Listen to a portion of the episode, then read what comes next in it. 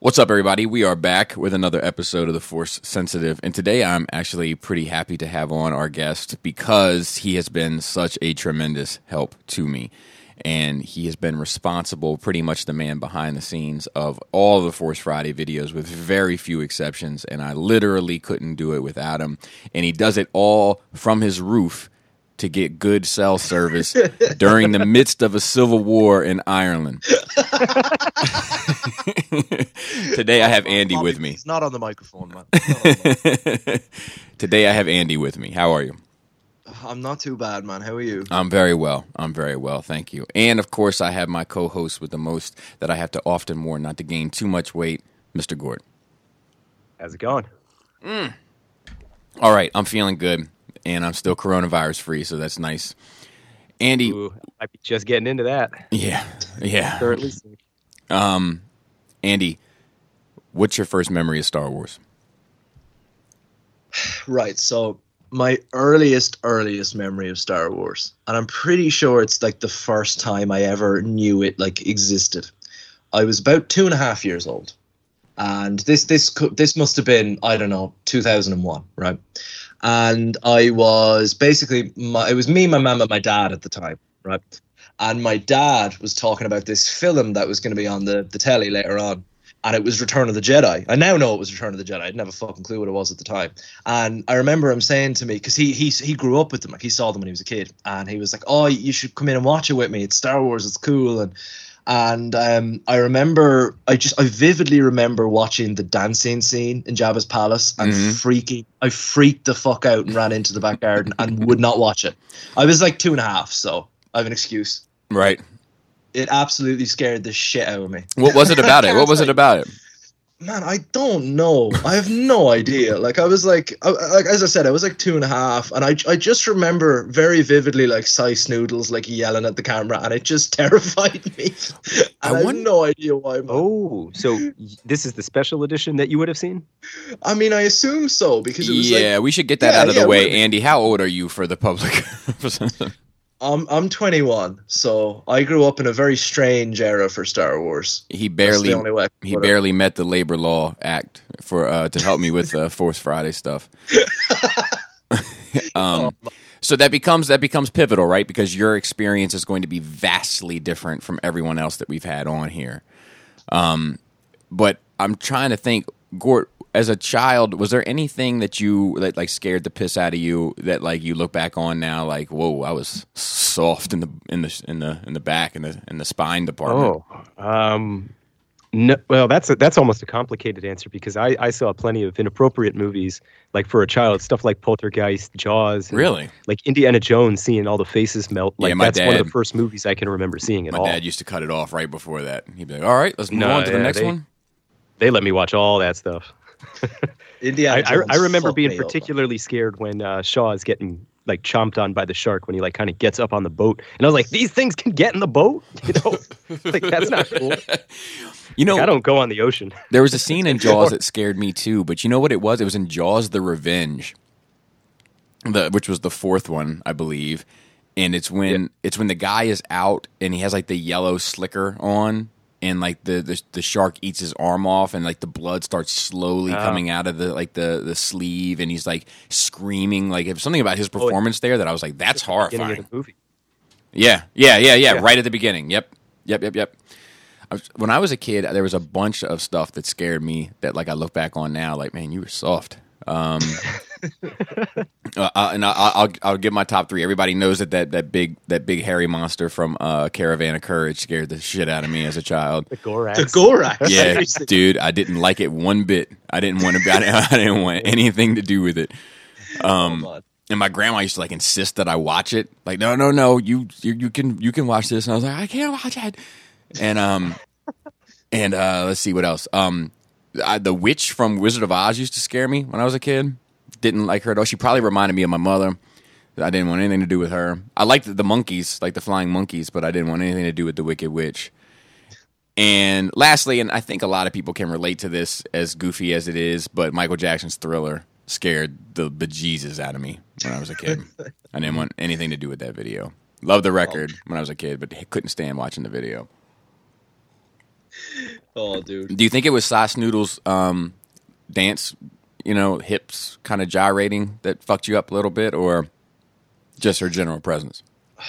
Man, I haven't a fuck. Look, man, I'd like to say it was crappy special edition CGI, but I didn't even know what CGI was at two and a half, man. Right, It just, right, right. I don't know what it was. I was, I don't know, up to the age of about five, I was kind of one of those kids who was fucking scared of everything, to be honest.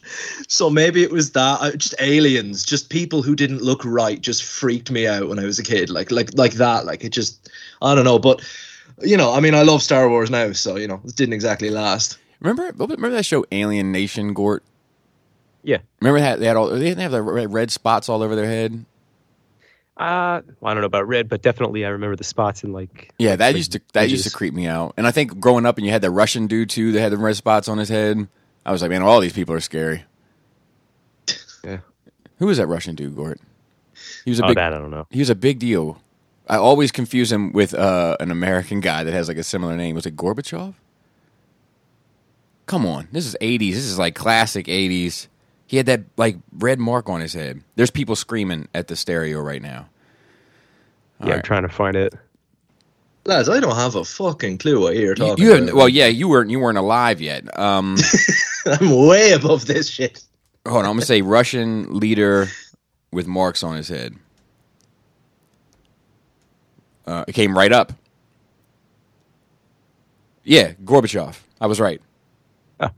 Yeah, look at that. Look him up when you get a chance. But there was, a, I feel like just in the '80s, there was a lot of people with all these like abstract shapes all over their face, and the, and the Alien Nation was one of them. This guy was one of them, and I was just like, man, I don't trust any of these things. um. All right, so that was your first, very first memory, but you're two and a half, so Yeah. it's not really hitting for you. Yeah. So when does it? When do you? When do you have like your first real like uh like embrace of it? So I was about seven. And I, I I vividly remember this, right? I vividly, vividly recall this. So, we had moved to a new housing estate, right? Mhm. And there was kids everywhere, so I was always out playing, and they were all into fucking Star Wars. This was, uh, this was about 2006, and they were just obsessed with Star Wars. Mhm. And I remember my cousins at the time um, really loved Star Wars, and I never really had any interest in it up to that point. It just just never I don't know, I just never connected with me. I'd never even really seen it. And I remember just one day out of the blue, we were on like a family walk. There's a, there's a woods near my house, and we were on like a walk through it. And we were supposed to be visiting my cousins afterwards. And I just turned around to my ma and I said, "You know those Star Wars movies?" And she goes, "Yeah." And I says, "Do you think do you think Uncle Barry would let me borrow them for a couple of days?" And she's like, "Yeah, yeah, he would." And I, we went over later, and he gave me the box set, and that was basically it. I completely fell head over heels for them As right was- then and there. As he was bringing him to you, I imagine in my mind that he was ducking under tanks and into foxholes and out of foxholes. Fuck off, man. Fuck off. You're an asshole, Bobby. No, you know what he did do, and I distinctly we were sitting around the like the, their their kitchen table, Mhm. and they handed me the box set, and I remember looking at it and going, first of all, I couldn't figure out what the Roman numerals meant, and my dad was like, oh that that that's that's four, five, and six. And I remember my uncle being like, "Yeah, so those ones are the first ones, but they came out, or, or but uh, they go after the newer ones. But you want to watch these first. And I remember being like, "What? I don't understand this at all." And I, I, he was just like, "Look, just watch, them. just forget the numbers and just go home and put them on." Mhm. And I remember going home and watching A New Hope. I watched it in two sittings because I was young, and I think I fell asleep that night because I was tired. But I remember Luke Skywalker really being like the light bulb moment for me. I don't know how else to describe it. Him and the twin sons. It's so it's so corny, like, but genuinely, I remember watching that and thinking like this this is cool. Like I like this. Well, it's super iconic too. Like there's, and it's iconic for a reason, right? Because it, it, there is something about it that resonates with people. Oh yeah, absolutely. You know, that's, that's a good conversation to have one day. Is like the kind of most iconic shots of Star Wars, but that's probably the most. Yeah, I think we've probably covered it already just in that. Yeah, yeah, you're probably right. Yeah.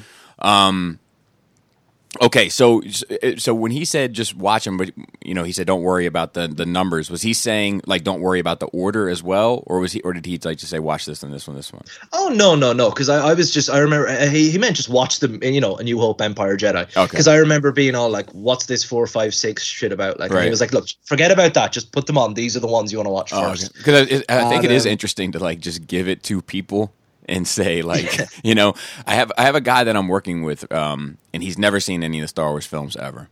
And he has Disney Plus now. So he's like I'm gonna watch them you know tell me the order to watch them and I I advised him to watch them in the machete order right? And he has watched four and five and then he went and watched episode one. And he came back to work and he told me he was like it doesn't seem like it's even the same world anymore he was like this like i he's like i feel like i got the kids version of it it's interesting for me to hear his response seeing them all you know back to back for the first time as a grown man uh, so I, I might try to have him on this show at, at some point but I think it is interesting, you know, the, the the time in terms of age and order that somebody watches these movies in for the first time. And being six, I think, is a very different experience than being, you know, thirty five. Yeah. That's fascinating the way he brought up the the Phantom Menace thing that everybody said in 1999. It doesn't feel like the same world. That's crazy. Yeah, yeah, I thought so too. wow. He said like it doesn't like if if it wasn't for stuff like the lightsabers and the Force or whatever, like he wouldn't even necessarily think it was of the same lineage of films. You know, like Yep. it's so interesting because like it, it all seems like one soup to me at this point you know and every now and then you come across the cucumber and you want to take it out of the soup you're not sure who put it in there. But for the most part you understand the ingredients and why they work together. But for somebody not having the soup for the first time it's like you know it's, it was like me having gumbo a couple weeks ago. It's just confusing. I Um, know exactly what you mean. so okay so then so you saw them as a kid and then i guess i took it I, you, you took to them Yeah, I mean, I took to them fairly quickly. I mean, I, I, I'd like to.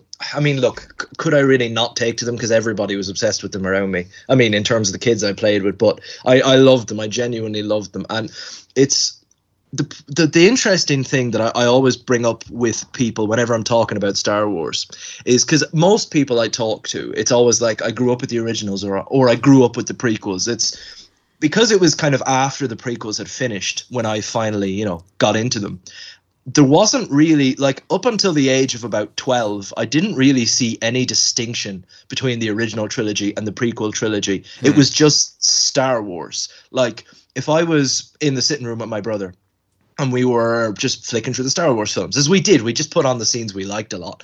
Like we could go from Empire to Phantom Menace to Return of the Jedi to Revenge of the Sith. Right, like right, right. no, like and there was no distinction between this is older, this doesn't fit. This it just was Star Wars. Like we loved all of it. It was one continuous thing and that was how it was marketed at the time as well i mean and like i remember i used to have like the star wars sticker album that came out in like 2007 for the, the 30th anniversary as the as the, as the cool kids did yep yeah, as, as the cool kids did, absolutely. I did not have it taken off me by a bully in school. No fucking way, man. But um, like I remember, like all the marketing at the time was the Star Wars saga, and it was Luke beside Anakin, beside Maul, beside Vader. It was all kind of one, Right. Because it was finished at the time. Right. You know, Yeah. I was curious if, um, like, like as a, in a way, you know, having access to them. There's two things that's interesting to me about that. Like having these six films. I mean, plus the two classic Ewok adventures.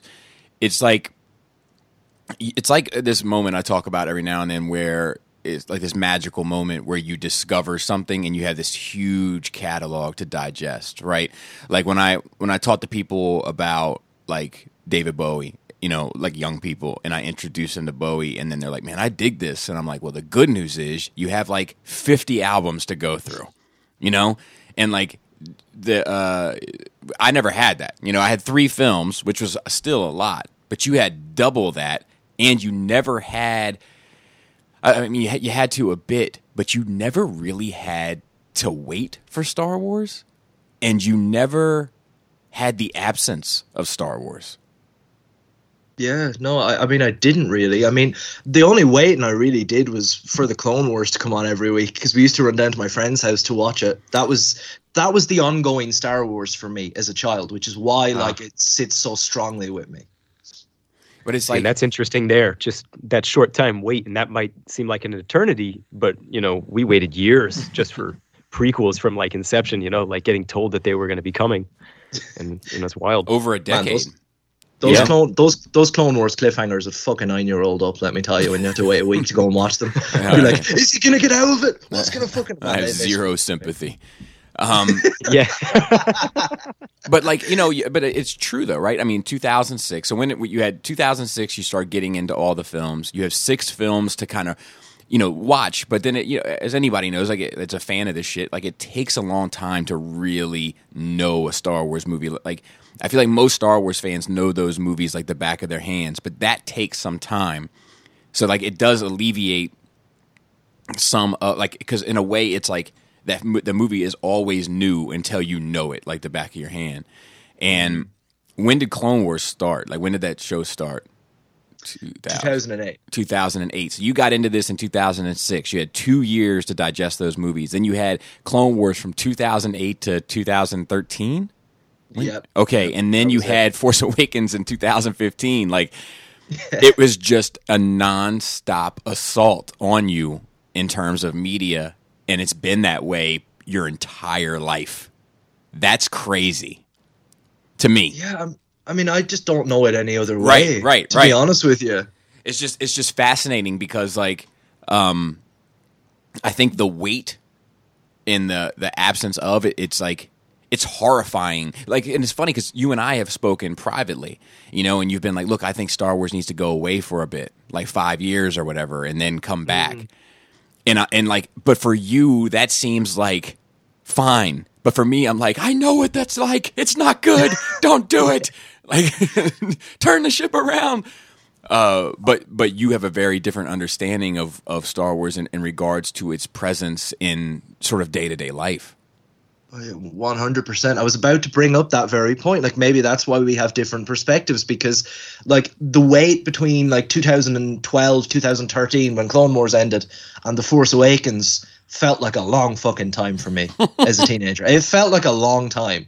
It felt like Star Wars kind of went away for a little bit and then kind of crescendoed into The Force Awakens. Like I vividly remember thinking, "There's not much Star Wars these days." When that was around. yeah. And, and like and like the toys have always been there for you. You know, like oh yeah. They're never not there. everything's been accessible for you. You Yeah. know, it's so strange. Um, it's going to cut down on a lot of our conversation. We're going to be done with this in no time, Gort. But like, um, Well, not everything was accessible. Well, not everything. I have a couple of stories. I have a couple of. Sto- I remember being about 9 Mhm. And nine or ten, right? all right, so it's like And- 2013 or something. Yep, continue. Shut the fuck up. Really? no, man. It, it was. It was. I was. Um. I was about ten years old, so it's about two thousand and right? And I remember. Um. My granny, God bless her, I love that woman so much. She used to buy me um Star Wars Insider every month. Um, and I, I used to, I used to love it. Like I would not, if someone got me the the Star Wars Kids magazine, I'd be like, go away with that. Like I, I it's, it, I didn't like it. Like I wanted to read about the behind the scenes stuff and the Yeah. interviews. And, like I really got into it. And I remember, um, I remember reading about the Star Wars Holiday Special, which I'd never even heard of. I remember the first time I discovered it. There was an article about it, and it was like the lost Star Wars thing that nobody remembers. And I remember being like, "Wow, there's another thing with Han, Luke, and Leia, and like it's live action, and it has Boba Fett." And I remember our internet at the time was bad. It's not great today, but it was it was like fucking dial up. Like it was like it'd go for like half an hour whenever you tried to hmm. plug it in. It was bad.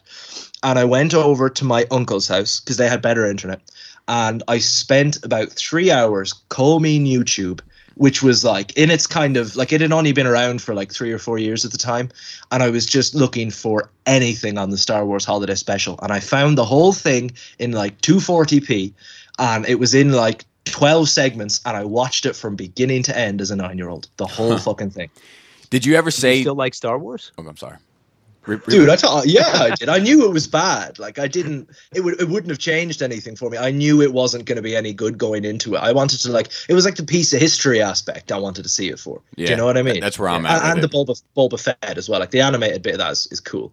Bobby, did you end up watching that yet? I haven't. I haven't. I might be watching it in March, as we've previously talked about, but um, I haven't. boy. I haven't yet. You haven't seen the whole. I've never special? seen it. I've never seen it. Oh man, have you seen any of it? No, no. I mean, I've seen like you know pictures and stuff as it's been you know sort of addressed in in content you know created by creators like at our level, but never. um never like sat and really watched it or sat with it and and uh, the reason why is because like um you know people like so many people have told me not to you know what i mean and and it's, it's since I know it's not good, I don't really have the strong urge to see it. The only thing that I, the only reason why I want to see it is the exact same reason that you're saying is just to know that I've seen it, you know, just to have experienced it. But it's like, you know, do I need to experience heroin? You know, I know it's bad. no. Dude, you absolutely should watch it. I thought you were Like, saying you absolutely should do heroin. I'm like, whoa, whoa, whoa, whoa. no, I don't think it's comparable to heroin. It's not fucking. It's it's like I, um. I don't know. I mean, when Carrie Fisher is singing at the end, I mean, it's kind of Maybe Dude, the she was high. there. She was high as a kite when she sang that as well. She was after, no, she was after like she wrote in um, the Princess Diarist. She was after doing like two lines of coke, like right before she went and did it, and you can fucking see it. Like her eyeballs are like, like it's it's it, if you watch it with that in mind, it's hilarious. Have I ever told you the story, Andy, when I met Carrie Fisher? You met Carrie Fisher. Yeah. Yeah, I met her. Tell me this. Okay, so it was it's fantastic. I've told it on multiple platforms, so forgive you know repeats for listeners. But so I went to a Comic Con in New York, a Big Apple Con. Um, if for those that know Big Apple Con, there's always that dude that dresses like a fucking lunatic. He looks like he should be the Joker's father. Um, but like, so it's his show, and I, I went to it, and she was like the the guest of honor or whatever. And you know, waited in line all day, the whole bit. Got up to her, she was sitting at like almost like a restaurant booth. It's like where you met her, and you had like your picture, and you brought it up, and you signed it. You couldn't take a picture with her, um, but so I came up and and I gave her my picture, and she was like, uh, "Do you want to make it out to you?" And I was like, "Yeah." And she was like, "What's your name?" And I said, "Bobby." And she said, "No problem." And she got her pen out, and I said, "Would you mind making it out to my nickname, actually?" And she was like, "What's your nickname?" And I said, uh, "Big Pipe." and she looked, dude. She looked. She stopped. She looked at me. She looked me up and down, and said, "I'll buy it." And wrote love, and, and wrote love to Big Pipe. Gave it to me. I said thank you so much. I went to take it. She said actually give it back, and she I gave it back to her. I was afraid she was going to scratch it out, and she put uh, she added my to it in the corner, so it says love to my Big Pipe, and then she signed it for me. she was gold, man. yeah, I got I got it sitting in my room like I you know like I'm looking at it right now. Like it's a a great great great memory. I'm I'm blessed to have met her. You know, I feel that way anyway. Fortunate. You know Um, I love about that? It's it's like it's a prime Carrie Fisher story. You Yeah. know, the way you always hear about her kind of weird personality and her sense of humor, and like that's like it's not like you just waited in line got an autograph right, by, you know. right, and it could have have been, and it could have been. You know, it was that close. It was just that I was you know in my 20s and didn't give a fuck about anything. Um, and I didn't even know her reputation. You know, then I was just dumb. You know, but I, I just luckily I bumped into somebody that was you know just as crazy. Um, you were one of them now. Yeah. Do, you, do did you did you get into the uh did you get into the toys at all as a kid since it was everything was readily available? Uh, the toys were probably the single biggest part. Yeah, yeah. So talk about that. Okay, so I distinctly remember buying my first Star Wars figures. I was uh, with everything with Star Wars. I I was about eight or nine, and I had broken my arm. Right, and I had broke my arm playing lightsabers as well. There's a hill outside my house, and me and my friend were fighting on it, and we were doing like Anakin and Obi Wan. As I said, I was like fucking eight, so Right, this right, was right. not recent. And he did the, you know, the move in Phantom Menace where Maul like bumps Qui Gon in the chest and Yes. knocks him over and stabs him. He did that to me, only he knocked me down the hill, and I fell and twisted my wrist and broke it. So we went down to the hospital, and the hospital told I was terrified at the time of getting like put to sleep for Right, right, anything right, for right. surgery. I don't know why. I just had a big fear of it, and they were like, "No, you'll be fine. You won't need that." Half an hour later, a different doctor comes in and says, "So we'll be knocking you out tomorrow morning." and I was like, I was I was really freaking out. Like I was only eight years old, right? Right. and to console me because I was like so upset and because like look I mean I had a pretty fucking sore wrist my dad there was a toy shop nearby my dad was like look I'll, I'll buy you something so I remember at the time because as I said it was about 2007 I was really into Transformers because mm-hmm. that was when the movie came out and all that stuff Right. and I vividly remember it was a choice and this this kind of shaped my collecting today it was a choice between a Transformers the movie RC, which was like a made up design, and a battle pack that had Luke, Boba, Han, Lando, and a skiff guard. And I remember holding them both in my hands and being like, which do I get? And by like a hair split, I picked the Star Wars thing. hmm And from there, from there, it was Star Wars all the way. Like that was what changed. And I always think like what could have happened? Like where would my collect it? And I still fucking love Transformers, not Michael Bay Transformers, but Right. I, I I always think like what could have happened had I gone for the the, the RC. And from there it just kind of spiraled. I just birthdays, Christmas. I remember like figures over here were like uh, a tenner, which is the equivalent to ten dollars. Always, they were never. I know at the time with you guys, they were like seven. They were always ten here, and I remember vividly like doing odd jobs around the house and getting a euro here and a euro there and saving them up so I could get the money to get whatever figure it was. And yeah, it, that was a huge part of why I think Star Wars has stayed with me so long. That's interesting. That's interesting. What did you um what how kind of, you know, the three and three quarter collector is like it's it could be feast or famine, you know, uh, how how uh vast was your collecting? Like did you do the vehicles? Did you do the Yeah, play sets? It Did you do vast. Yeah. It was vast. So you see, at the time, me and my I, I have two younger brothers, right? Mm-hmm. Uh, one's two years younger than me, one's like three years younger than me, and we were all obsessed with Star Wars. So between the three of us, because like look none of us were spoiled as kids Mm-hmm. but between the three of us if we planned it out right with birthdays and christmases and jobs and we were like we had a lot of stuff between between us all and yeah it was it was very very expansive like we had especially clone wars like we had so many vehicles so many clones and droids and everyone around us all the kids we used to play with on this estate like all the houses nearby were all into the same thing. We would trade figures. We would bring them outside on that hill. I, I broke my fucking arm on and like set up battles and the, the figures were like like don't get me wrong. I loved star wars before i Right. got into the figures for like a year. I loved star wars anyways but like they really were such a huge part of my daily interaction with it. Like I would watch Clone Wars at my friend's house, and I would go home with my brother, and we'd be like, "Do you want to set the figures up like in that episode?"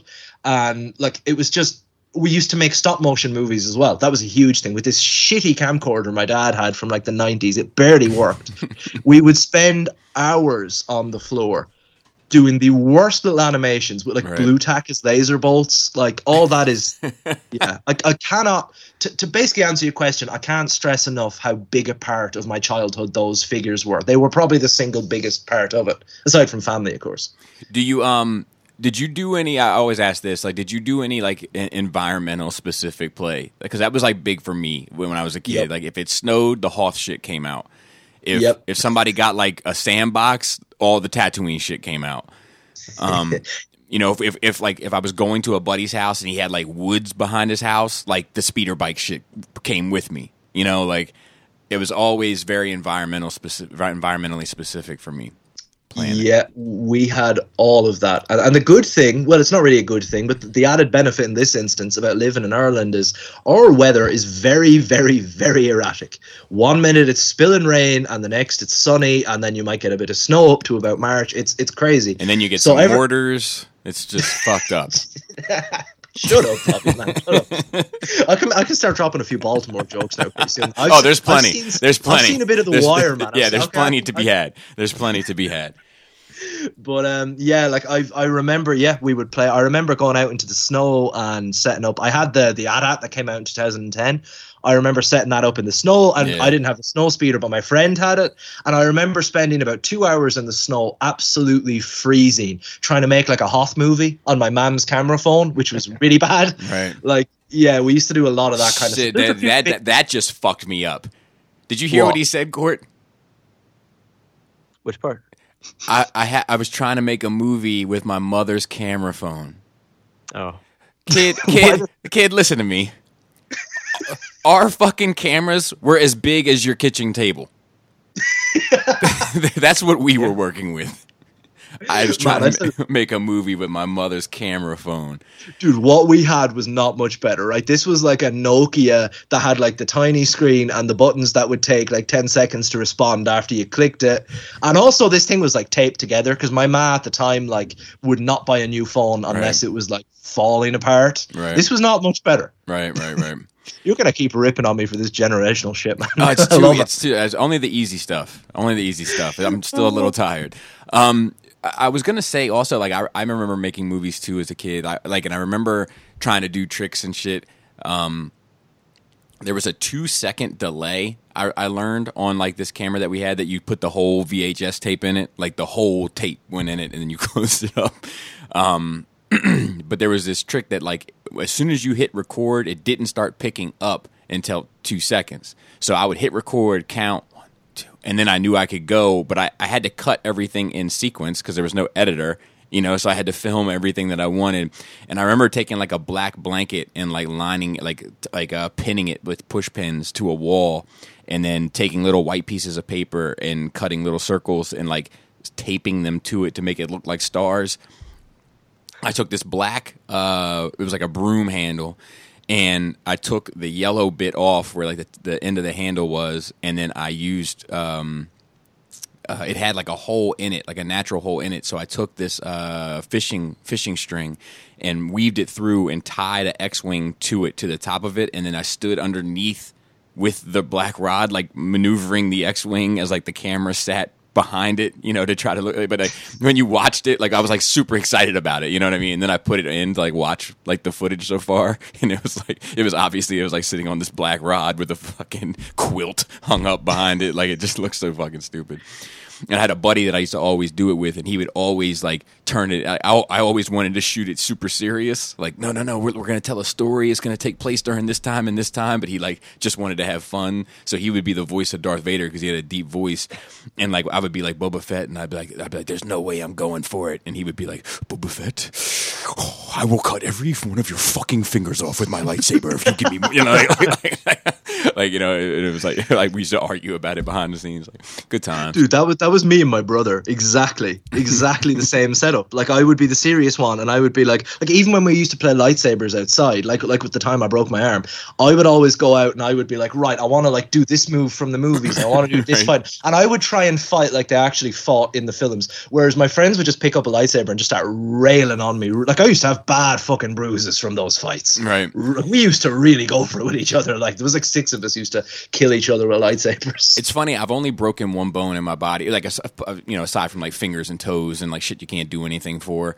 Um, but I broke my collarbone uh, jumping off an electrical box outside because my brother and I were playing Star Wars, and the electrical box was the skiff, and then below was the Sarlacc pit, and I took a hit and I jumped off and like fell, and I fell like on my shoulder. I fucked that way and broke my collarbone. My mom Wow. gave and my mom gave me a drink, and I was like eight. She was like, "Oh, this this will fix it." Who's you know, the, my parents did who's, the very who's, the, who's, same who's thing. the who's the real Irishman? You know what I mean? the drink. Wait, you mean an alcoholic drink? Like this will help Yeah, with the yeah, yeah, yeah. Oh Yep. man, that is some Irish shit. Yeah. When I came in after breaking my arm, I remember going into my man. I was like, "My arm's broken. My arm's broken." And she was, she looked at it and it hadn't swollen up yet. And she was like, "You're grand. You're grand. Go on into the sitting room with your brother." And I sat in there for like two hours, and then I came out to her and I was like, "Man, my hand doesn't feel right." And it was like the size of a balloon. It was like this lump on my wrist, and she was like, "Oh, Yeah. oh." Let's go to the fucking hospital. Yeah, when my dad picked me up on the Sunday night when I was complaining to him about it, he was like, "Yeah, you probably broke your clavicle." My dad's like smart guy and like took me to the hospital and then took my mom to court subsequently, but they were always fucking in court. I um I was curious as to having all of those films at once to be able to see what which ones did you gravitate more toward? you know, it changed a lot. So, look, when I say there was no distinction between them, I knew there was the originals and I knew there was the prequels. You know, I knew when each was made. I I, I knew who directed them because, like, I was the ten year old who would watch the films once and then watch them again with the commentary because I loved all the behind the scenes shit. Like, I loved it. I was Commentary. I know, isn't Yeah. that crazy? Dude, I love my commentary tracks. Those bonus I- I- discs were a I- I- huge part of my childhood. Uh, we love them too. Uh, We just didn't get to grow up with that. yeah, we, we just could drink by the time that they started making them. yeah. Oh man. But like I remember um what was the question again? Sorry, I must J- just blank. like which ones did you gravitate towards yeah, more? yeah, yeah. Uh, Having this large plethora of films and being six, seven, you know? So like I, I really liked them all as i got a little now i say a little older like by the time i was like 10 the empire strikes back was my favorite Hmm. by far i just like i don't i just i loved the characters luke skywalker as a kid was always my favorite character like Why? i like i honestly like i kind of related to him you How know so? what i mean How like, so? I used to love I used to love going on adventures. I used to I used to get bored easily and be Mhm. like, let's go up to the woods, let's let's fuck around, let's find something to do. I loved how I loved like his sense of morality. Like he was very clearly defined as a good person. Mhm. And as a child, like like they say a lot. You you often hear like when you watch convention, you know, videos of conventions and shit. Like Peter Cullen always talking about how people constantly tell him Optimus Prime was like a role model when Right. they were a kid. Right. And like Luke Skywalker really was that to me when I was younger. I liked Han Solo just fine, but it wasn't until I was older that I really like connected with that character more. It was always Luke as a kid, always. Hmm. Yeah. And just because of like the like the adventurous spirit and like the the kind of like I guess the young kid with the world ahead of him. The adventure spirit, the young kid, the the doing the right thing even Mhm. when it's hard. I loved all that kind of thing and like like it's it's it sounds so cringy, right? And look, I'll Right, tell you, I right, was I was a soft kid. Make no mistake, I was a Mhm. fucking soft kid. But like, I remember being in school, and I remember being like, I, I used to get picked on by this little ginger fucker. I wish I knew who he was, but uh, oh man, he was an asshole. He was a dick. But anyways, I remember um, I remember one day like we used to have to wear ties going to school. You know, we had a uniform, and um, I remember he broke my tie, and I remember thinking like, what would Luke Skywalker do? He, he wouldn't fight back. I was like I was like eight, okay, to, to give me a little bit of credit. You know, I wasn't like sixteen in the locker room in school. Right, know, right, but, right, uh, right, right. Like it, it's it's true what they say about well in my experience about those characters having an impact on you know your morals Mhm. because i really think like not now you know i don't fucking go on a night out and think what would luke do? right, like, right, right, right. it shape it, it did shape my morality like for sure like the doing the right thing good and evil all that stuff definitely had you been a Han Solo fan, you wouldn't have let some kid beat the tie off you. yeah, had I been a Han Solo fan, I would have ripped the tie back off him and made him Uh-oh. Um. wha- So so put them in like which ones do you think that you like watched the most? You know. okay. Um, as a child, honestly, the ones I watched the most were probably the prequels. Even though The Empire Strikes Back was my favorite, Mhm. it was the one my friends wanted to watch least. Not that Right. they didn't like it; Well, they liked like- all Star. it's, it's not as much for young people. I I, Yeah, I, I say that all the time. Exactly, and it, it was um, it's it's you know because it's it's the slowest and it's the most character based. Yep. They'd be, like I'd be watching Luke and Yoda on Dagobah, and my friend would turn around to being like, "Why can't we just put on Yoda and Count Dooku? Like that's so much cooler than this." Yeah. Yeah. So it was the prequels were probably watched more just because as a child, like they had more exciting things, like they had you know more battles and more lightning. it's and still bizarre. It's still bizarre to me to hear you say this and like and like there's still like I mean I know you said that you knew that there were there was one batch made at one time and one batch made at another time, but it just having them all at your fingertips. Like I when I, when I asked that question, I was expecting the answer to be like uh three, six, and the back half of two. You know, or something like that. Like Mhm. you know, but Yeah. but you you you still kind of have this clearly like prequels original division in your head, even having them all at once. Yeah. Well, you see, I didn't really get that division honestly till I was kind of older. I mean, I knew, as I said, I knew this was made then, this was made then. But as a child, as I said, it was all it was the Star Wars saga. That was the Mhm. way I saw it. Um, and I remember in 2012, it was the 3D release of the Phantom Menace. Mhm. That's when I find I kind of I I remember I really wanted to see it because I I loved Star Wars and I asked two of my friends from school, "Do you want to go with me?" And they were like, "Yeah, cool." And I remember googling the times like that it was on. I remember putting in like the Phantom Menace 3D, and I remember just putting in the Phantom Menace 3D. All this stuff came up. And I remember clicking onto it, and I, I vividly remember all of it was negative. It was like George Lucas is making us eat these prequels again. You know, these prequels are so bad. No, but I was like, as I said, I was like, I was 11 or 12. I was probably 11 going on 12. And I remember being like, what? People people don't like the prequels? Like, why? Honestly. And I remember. I remember going to my dad after uh, right after doing that. I went to him and I said, "Dad, Dad, come look at this." And I showed him some of it. And I was like, "People don't like these films." And he's like, "Yeah, I know." And I was like, "What do you think of them?" And he was like trying to be nice. He was like, "Well, I think Phantom Menace is a, is a good film." But like, I remember like it was weird to me at the time. I was like, "Why do people not like these?" Well, it just didn't. It's I couldn't also it. it's also weird just to to be so young and be exposed to the opinion of the internet. You know why? You know what I mean? Like that's Mm-hmm. a bizarre concept in and of itself for me. You know, like I, I feel like by the time that I had, you know, I was engaging with internet people. You know, like my opinions were so well formed, well shaped. Not only my opinions, but you know who I am as a person. Pretty much. You know, I, I probably didn't start really using the internet till I was like damn near twenty seven. Um, it was around before that, but I just, you know, it was like, what? I'm not doing that, you nerd. You know what I mean? Like, it just, Yeah. just like, like, I, like, I remember when I had to get my first email account, I was like, oh man, that's it. I'm fucking done. I'm old. um, y- you know, like, um, like it- it's just, um, it's just interesting, like to, to, to have your worldview opened up so widely at such a young age, you know, in a in, in a in a age where you are forming who you are, you know, beginning to anyway. You know, I, that's fucking. I'm all I'm thinking about now is my kids, like you know, and, and being and what they're exposed to in regards to shaping who they are and and outside influence. You know, But dude, even how it is now is nothing on how it was ten years ago. Like Right. I didn't know what I didn't know what like Wi-Fi wasn't really a thing till I was like ten, you know. Mhm. And like like even seeing the amount like I have two younger sisters and even seeing like how knowledgeable they are about this stuff, like in computers and laptops, and like it feels like a bigger leap again to me. You know what I mean? It feels Right. like like the days where like you had dial-up internet feel like so long ago because that's how it was for me when I was like ten or eleven. It just seems fucking trivial to you.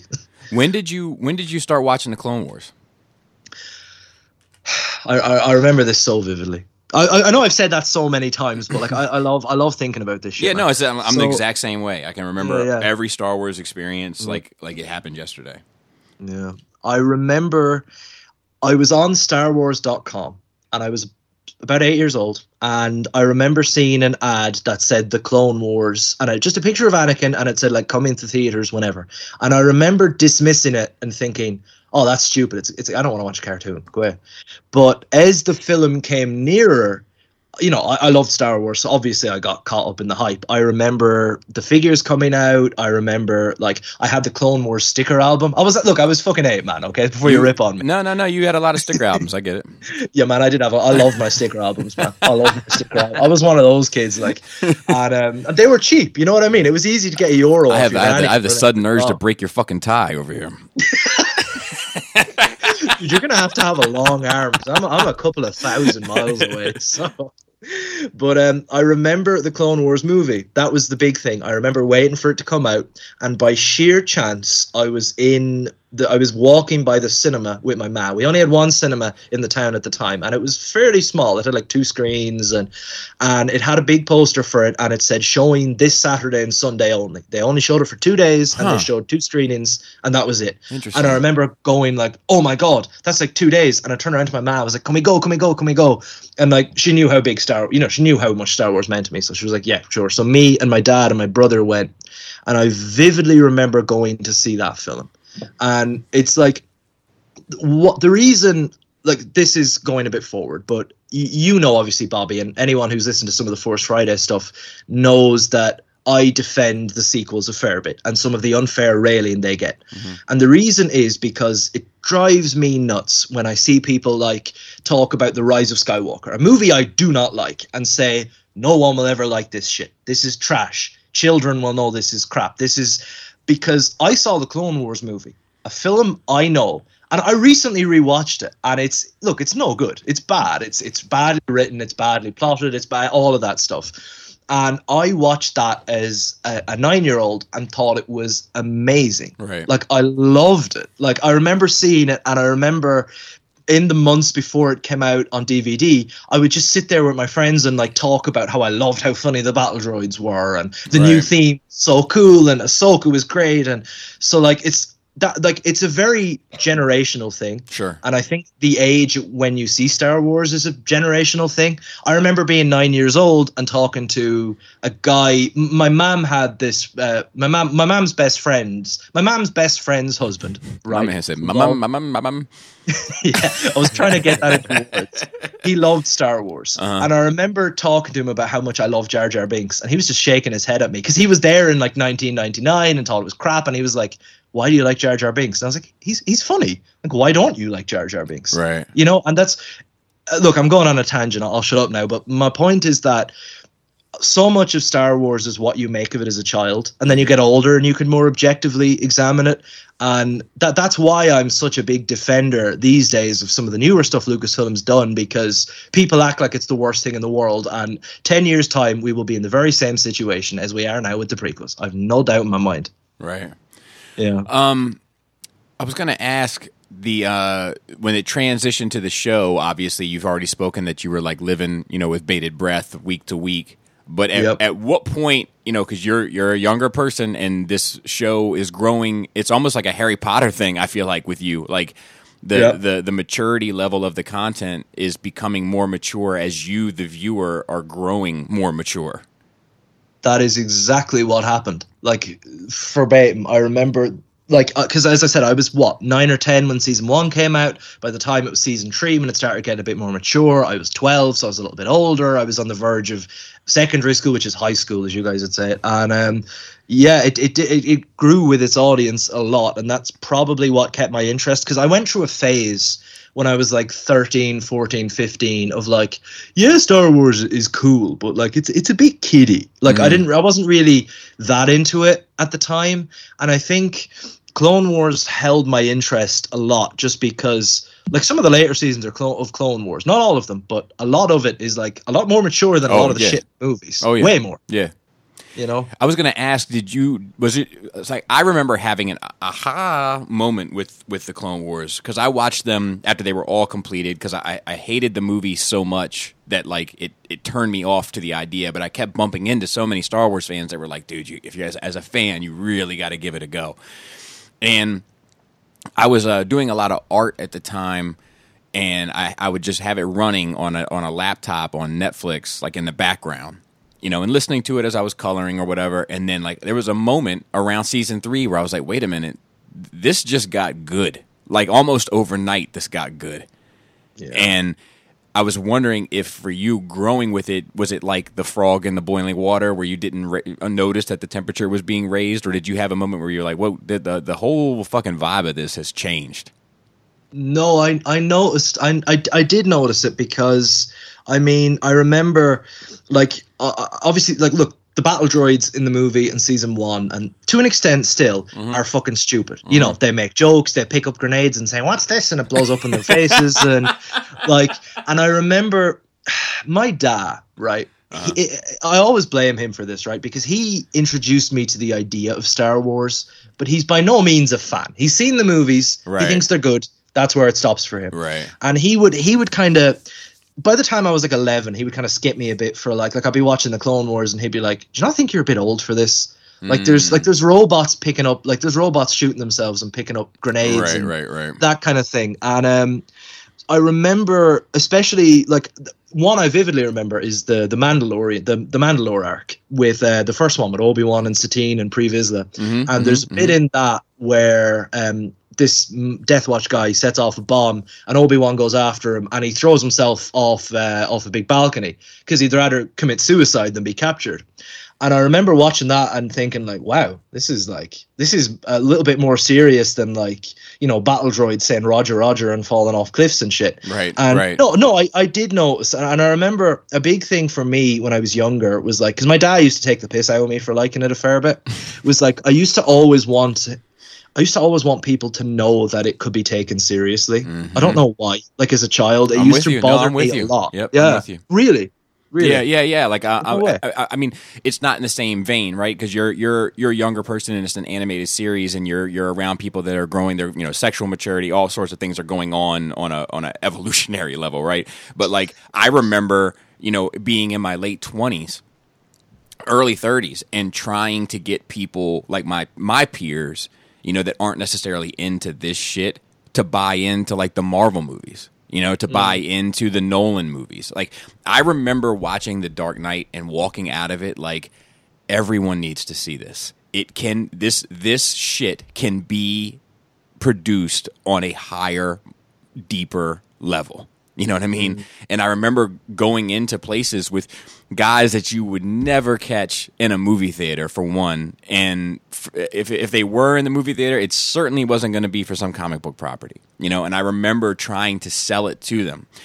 It, at one point when I was working, a group of guys, and, and to be fair, a group of tough guys, you know, and I was trying to say, like, look, you got to go see this movie, and them telling me, like, you know, like, uh, you know, I, I stopped watching cartoons around this time I started getting hair on my balls, so I'm, I'm good, you know, like that, that sort of attitude.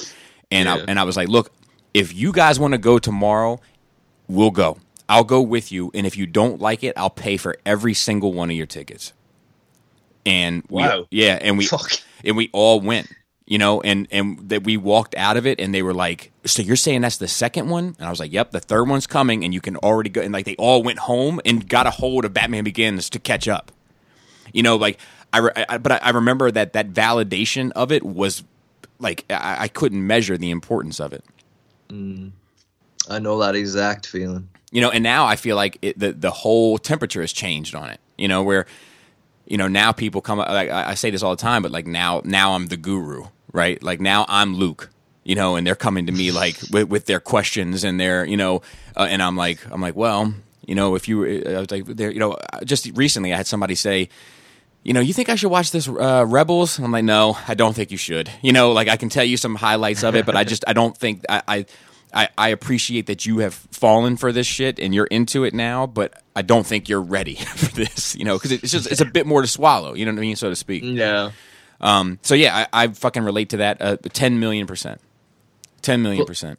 I saw that transition too. Like I know um ob- obviously look, I grew up in a time where like since like fucking 2012, 2013, you know, nerdy shit has been more popular, right? Like I mean, I'm in college at the moment and if I mention, yeah, I fucking love the Marvel movies, half of the normies turn around and are like, "Yeah, what did you make of Thanos and the whatever gem?" You know what I mean? Right, And right. like but like I remember being you know being 10 11 12 and like don't get me wrong i had friends who liked it but a lot of the time if you said you were into star wars it was like oh you fucking nerd. Right, you know right, what i mean? And you can see the change. Like like now like when i first started in i'm going to say high school because it's easier we call it secondary school but i'm going to adapt um when i was in the equivalent of high school Wait, um, wait, wait, till we, wait, wait till we work out this metric system. You're gonna love it. but I remember like when I was in first year, when I was about 13, talking about going to see the Avengers, and half of the people I was friends with were like, ah, I'm not going to see a superhero movie.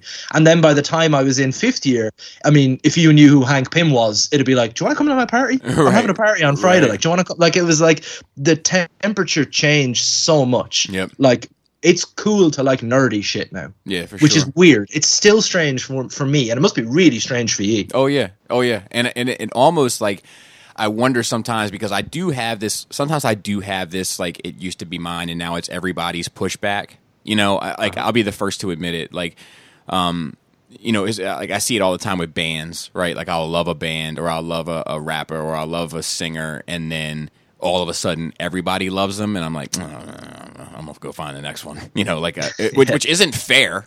You know, it's fucking stupid. I- and it's like it's something that I've got to work out with myself as to why I'm, I'm I'm prone to do this. But I can't help but think it's part of the reason why I'm starting to push back from Marvel.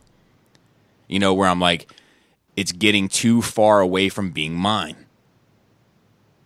No, I understand that. I, I do get that. I have a bit of that sometimes. Not all that much, but I do have it sometimes.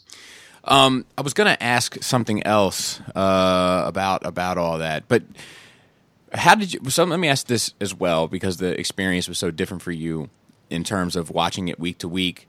But the way that the Clone Wars ended, you know, at the time anyway, was a little awkward. How did that sit with you? Bad. Did not sit well with me. Yeah, I I, remember I remember hearing it was cancelled. First of all, I remember the Disney buyout, and I remember at first being like, "Fuck, oh god," and then thinking, "Well, this could actually be okay." Because at the time, nobody, people like to gossip over this. Nobody fucking liked George Lucas at the time. He was, Right. he was, eh, he was talked about the same as Kathleen Yep, Kennedy. is hundred percent. if not worse. And Like, it was 100%. the same. and I remember hearing it was cancelled. And I remember like going on YouTube, you know, YouTube and trying to talk to a few of my friends and shit and being like, "Oh, they should continue this. They should wrap it up." And everybody was like, "Why? It's it's bad. It's dumb. It's prequels. Who gives a shit?" It wasn't till don't get me wrong, the Clone Wars had a following, but it was kind of within Star Wars, it was more niche mm-hmm. until kind of until Rebels. I feel like a lot of people jumped onto Rebels in the lead up to Force Awakens just because it was original trilogy. Yeah, and the hype, the hype as well. And people were like, "Oh, so this Ahsoka person was in Clone Wars. I'm going to go back and see some of that." Mm-hmm. And I feel like that's where it got some of its rejuvenation from. But yeah, the the, the cancellation really, I, I I remember that vividly, like looking at it and being like, "Fuck, this is cancelled." Like that was that was not good. I'm so excited we've got more of it as well. Like I never thought that would happen. Let me ask you a question. Do you ha- have you been outside of the country before? Oh yeah, yeah, I have. Where you been? Oh, God, where have I been? Um, I've been to I've been across to the UK. I've been to Germany. I've been to Lanzarote. Where else have I been? I That's a car. I, I thought that was a car. you thought Lanzarote was a fucking car? No, I'm what are you just talking about? I'm just being American. Um, right. uh, what, yeah, I've been to a few places. so like uh, the reason why I asked that is because you know, do you think do you think that that that there's any of that that Luke Skywalker spirit still in you in that regard, where like you know you're you're like this exploration? I mean, a little bit, but to be honest with you, as you get old, like, look, I mean, I, I, hate to say as you get older, Yeah, because you I'm only. You're not allowed to and say I'm in that. college. Yeah. shut up. But like, look, I mean, you get to a stage where, like, I'm in my final year of college now, and you kind of realize that most people are dicks. You know what I mean? Mm. Like the world isn't all. Look, look. I mean, when you're a child, and I was a particularly naive child, right? Mhm. You kind of think, oh, well, most people are nice, but then you get a bit older, and you're like, huh, you know, a lot of people are just dicks. Mhm. And then you get to the point where you're like, nah, everybody's kind of an asshole. Not not in a super edgy teenager way, but in like a in like a just kind of a you know, you get a bit more sense way. You know what I mean? right. You know not to trust everybody. Right. So I mean, I, I still have some of that, but at the same time, like it's like I said earlier, I I like Han Solo way more now than I ever did when I was a child Mhm. because I relate to like everybody always talks about how he kind of spoke to the older people in the audience when the first film came out. Uh-huh. Like he literally turned around and be like, "This is fucking dumb." Yeah, talking yeah, yeah. force. Like this is stupid, and like I relate to the you know the kind of cynicism a little bit more. That sounds so stupid to say, but I'm just, I'm no, just no, being no, no, honest. no, no, no. I think I think that's fair. I think that's fair. I, I, I think the reason I think that you're absolutely right too about it, the character and the and the purpose of the character. I think for me as a child, it was it was the fact that he like I like I was into girls super early, you know, and he was chasing a girl. You know what I mean? Like it was obvious that he was like pl- that he was down to play the field, and that seemed cool to me as a kid. You know, um, the the fact that he had a dog with him all the time. Like, and I, as a kid, I didn't have a dog because you know living conditions wouldn't have supported it, and I I wanted a dog my whole life. The moment I got my own house, actually, the fucking I, I bought my house in 2004, my first townhouse, and that was in July. In August, I had a dog. Um, you know, so that was alluring to me. And then as a kid, I think I found a gun, you know, much more alluring than a sword. Or I'm sorry, a sword. I don't want people to think I can pronounce it. But like, you know, I, just like the the, I, the the ability in my head of like, no, I don't want to get up close to you. I'm gonna get you from back here. like, you know, like that was more um, enticing to me as a child, and so all of that just seemed cooler. And like, I think that Yeah. I think that coolness was something that I was attracted to. I, I, used to, I, I say this all the time, but my dad used to have like, my dad would get off work at 7 a.m. and he would come home and guys on his shift would like come with him, you know, and like, you know, they, they were like bachelors or whatever. And my dad was the only one that was like tied down with a kid. So like, I remember coming downstairs and it'd just be like these guys in my kitchen, you know, like, I've got I've got to eat Froot Loops. You know, I'm getting ready to go to school. You know what I mean? And there's like these guys in my kitchen and they're smoking cigarettes and they've got cigarettes rolled up in their sleeves and one sitting behind their ear and they're drinking coffee and they're talking shit and they're talking about women and they're, t- you know, and all this stuff. And I just remember thinking to myself, like, God damn, these motherfuckers are cool. You know what I mean? Like, Yeah. like, you know, I, I just think it was something that I was like, uh, you know, and I, I think I, th- I think also I, I could get into this a bit more. I think, but probably on a different platform. But like, I think that there was something about being raised. I was raised with men. You know, I I, I didn't learn to really appreciate what women bring to the table until I was married. You know, like my whole life it was men. I had brothers. Uh, my mother was absent. You know, I was raised by my father. My grandmother was a supportive role, but you know, like I think that all of that, you know, where Luke seemed to be in a more sensitive space, you know, growing up, like with a mom that loved him and a you know, or you know, not a mom obviously, but an aunt, and um, you know, and just like the kindness and kind of stuff that it seemed like he would have been exposed to, it didn't, it didn't work for me. You know, as, as as as a young person myself, but Han, it was like, man, like this this guy might be at my kitchen table tomorrow. That's how it felt. That's so interesting though like just how like the different psychology of people especially as kids how you relate to different characters. Because like i mean i pr- probably uh, like just how hearing you say it a lot of the reason i probably related to luke was because like as a child you know i grew up in a in a supportive house you know? I Right. get on go good with my mom get on good with my dad i have two brothers two sisters so we're a big family. And don't get me wrong we fucking kill each other half the time. But like look I, I- you know i get on great with my family. So it was like the cynical Wait, wait, wait. You're, slight- you're saying you're an Irish person with a lot of siblings? Shut the fuck up. Just want I just want to be clear. How, how good Oh thing- man, um, I, I wish I had some Baltimore jokes, and I tried googling a few, but you're gonna hear it, and I don't want to ruin the podcast with some keypads in the background. It's okay. I can say it. I'm part Irish. Not No, but hey, not like, the um, not the part that counts though. If you know what I'm saying.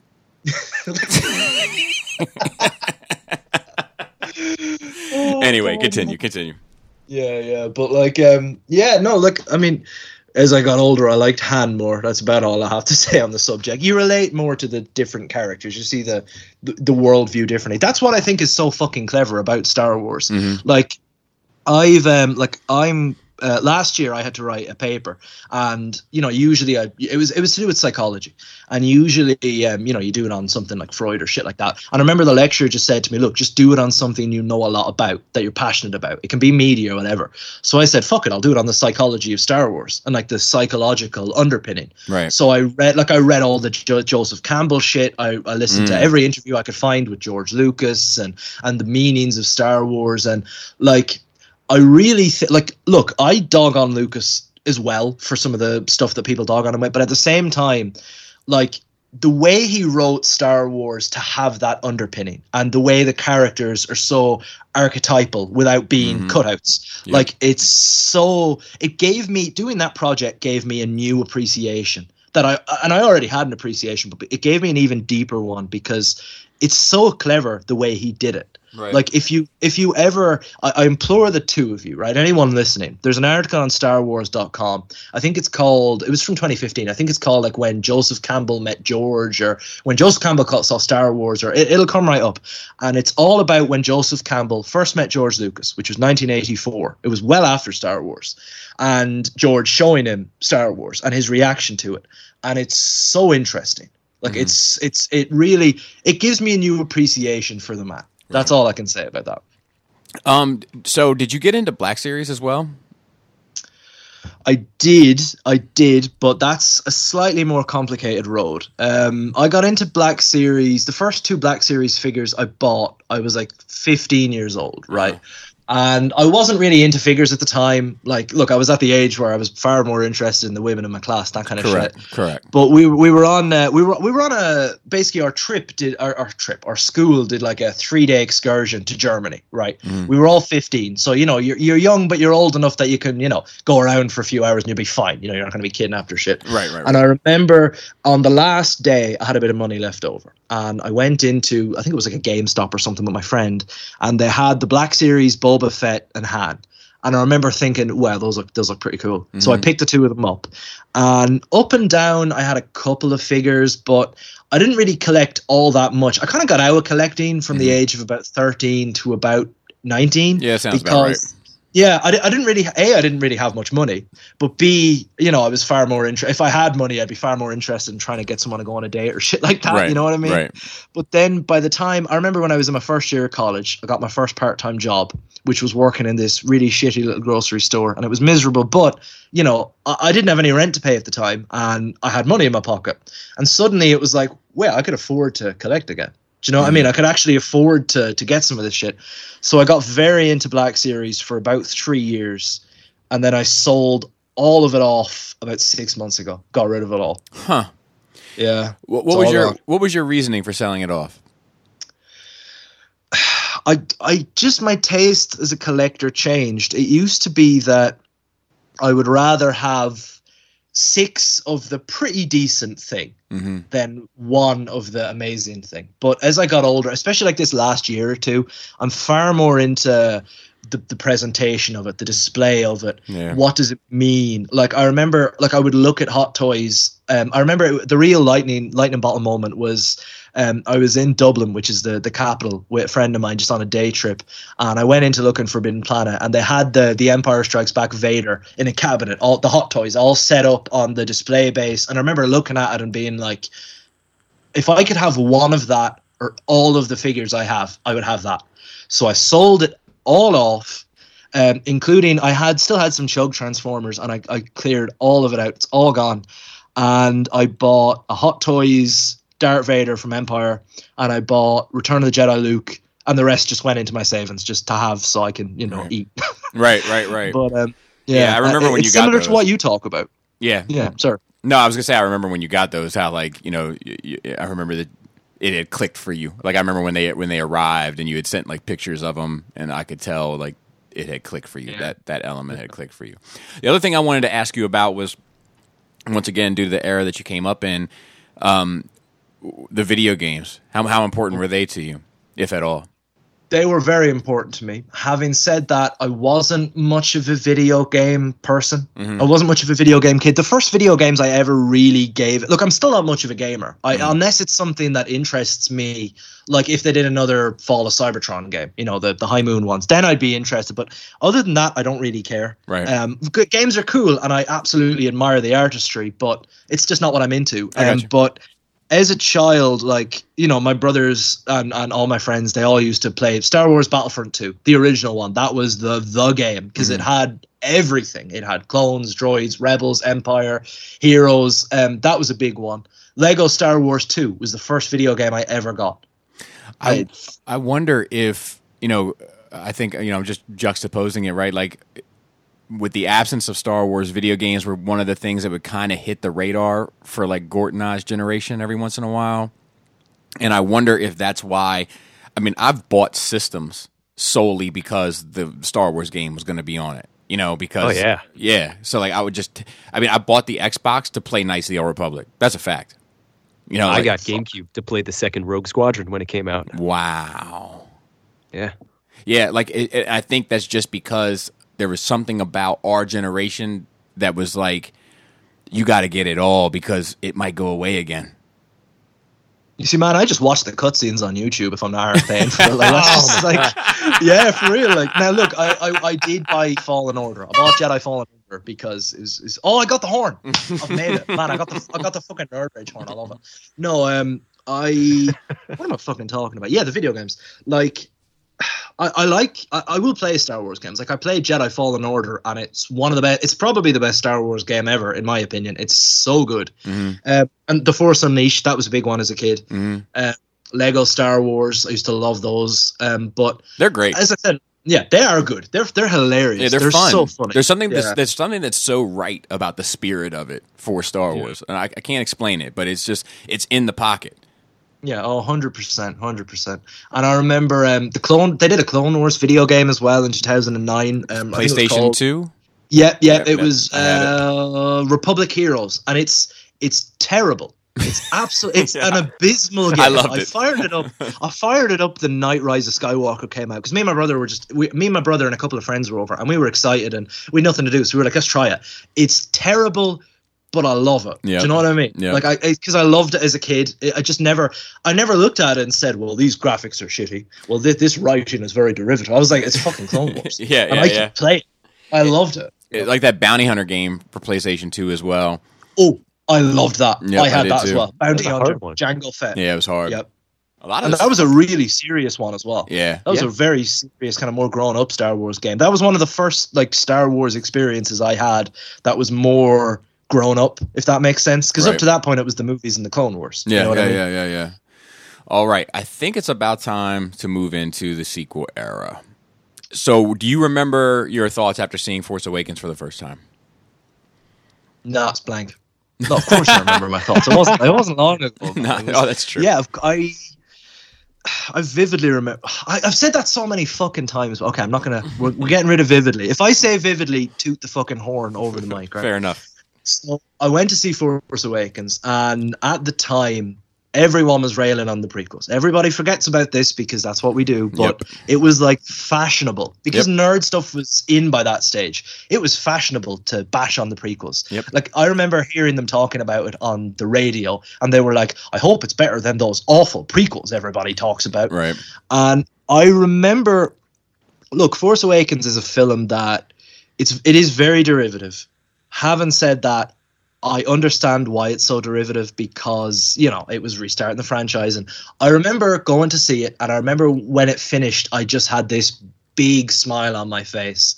And I remember thinking, like, thank God it's good. I, I loved it, man. I saw it five times in the cinema. Right. That's. I think it's the most I've ever went to see a film. I saw episode one 12 Nice. times. Twelve. That's a fact. It's not my proudest moment, but I saw it 12, 12 times. Man, it's not even one of the good ones. Fuck. Yeah, well, I yeah. that, I really don't know how to think about that. yeah. So I, I was just I was uh I was in college and my classes let out by noon and I was only taking a few because I was on that six year program and uh I would go over to my buddy's house. He lived like right across the street from the school, you know, and uh, we'd start partying it up pretty early in the afternoon, and then we'd get bored at a certain point. And be like, what do you want to do? I don't know. You want to go see Star Wars? Sure. And we'd just go see it on the humble all the time. Yep, Yeah, twelve man, you see, the, the culture is You know- the culture is so different these. Sorry, go ahead, man.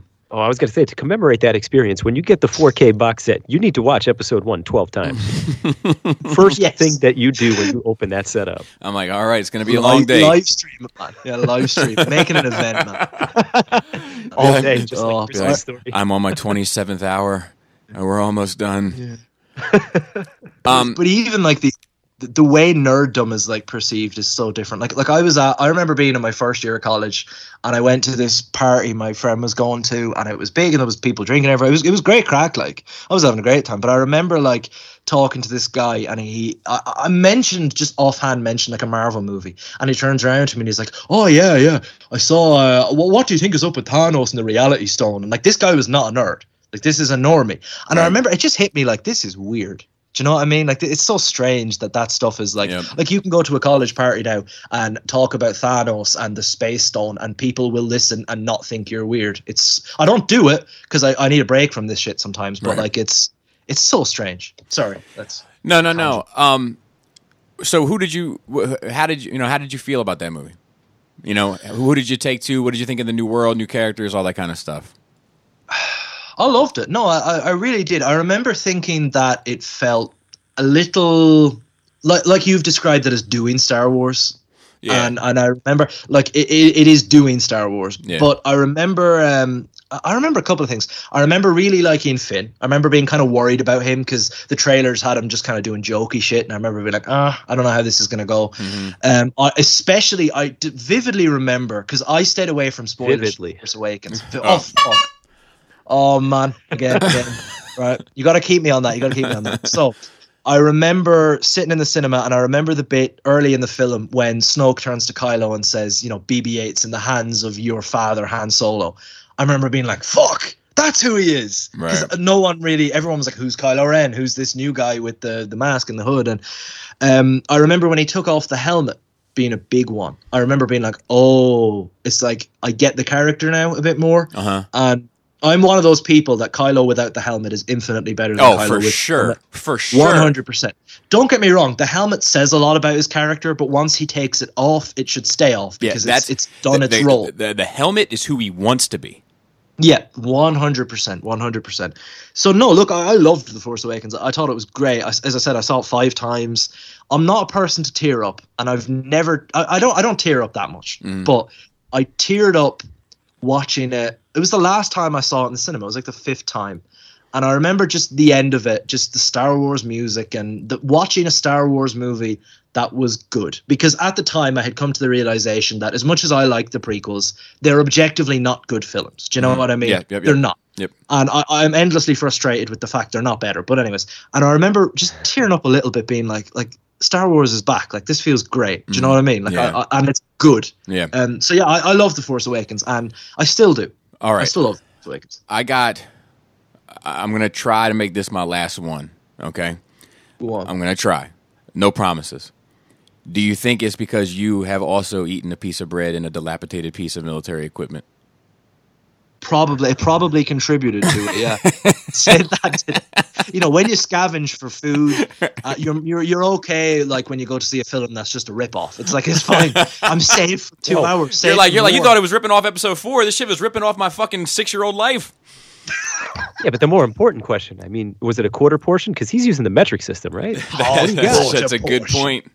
That's a good point. Oh, man. man. Um, oh fucking hell. what about uh, Rogue One? Rogue One, I was less positive on, and I'm still Hmm. less positive. Like, I, look, I Yeah, I like- I like Andy's it a got one for Andy and one, one for Andrew and Andy, the two A's.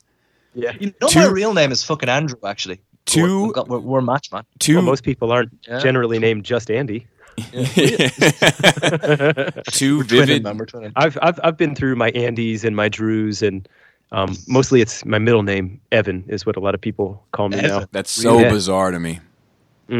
Mm. Went so your name is Andrew, but you've went Yeah. from Andy to Drew to Evan to Gort. What? That's Like, I mean, nobody- Nobody's ever So formally called me Drew. That's always been uh, like like work. Like people at work will call me that. Like they think it's like that would be like if they called you Bob, and Ugh. and I know it's gonna hit you away. But when I hear Drew, I'm like, uh, okay, and I just go about my business. Is is so- do you do you consider Gort your final form? I think so. Okay. Um. So why didn't it sit with you? Why didn't it sit with you well?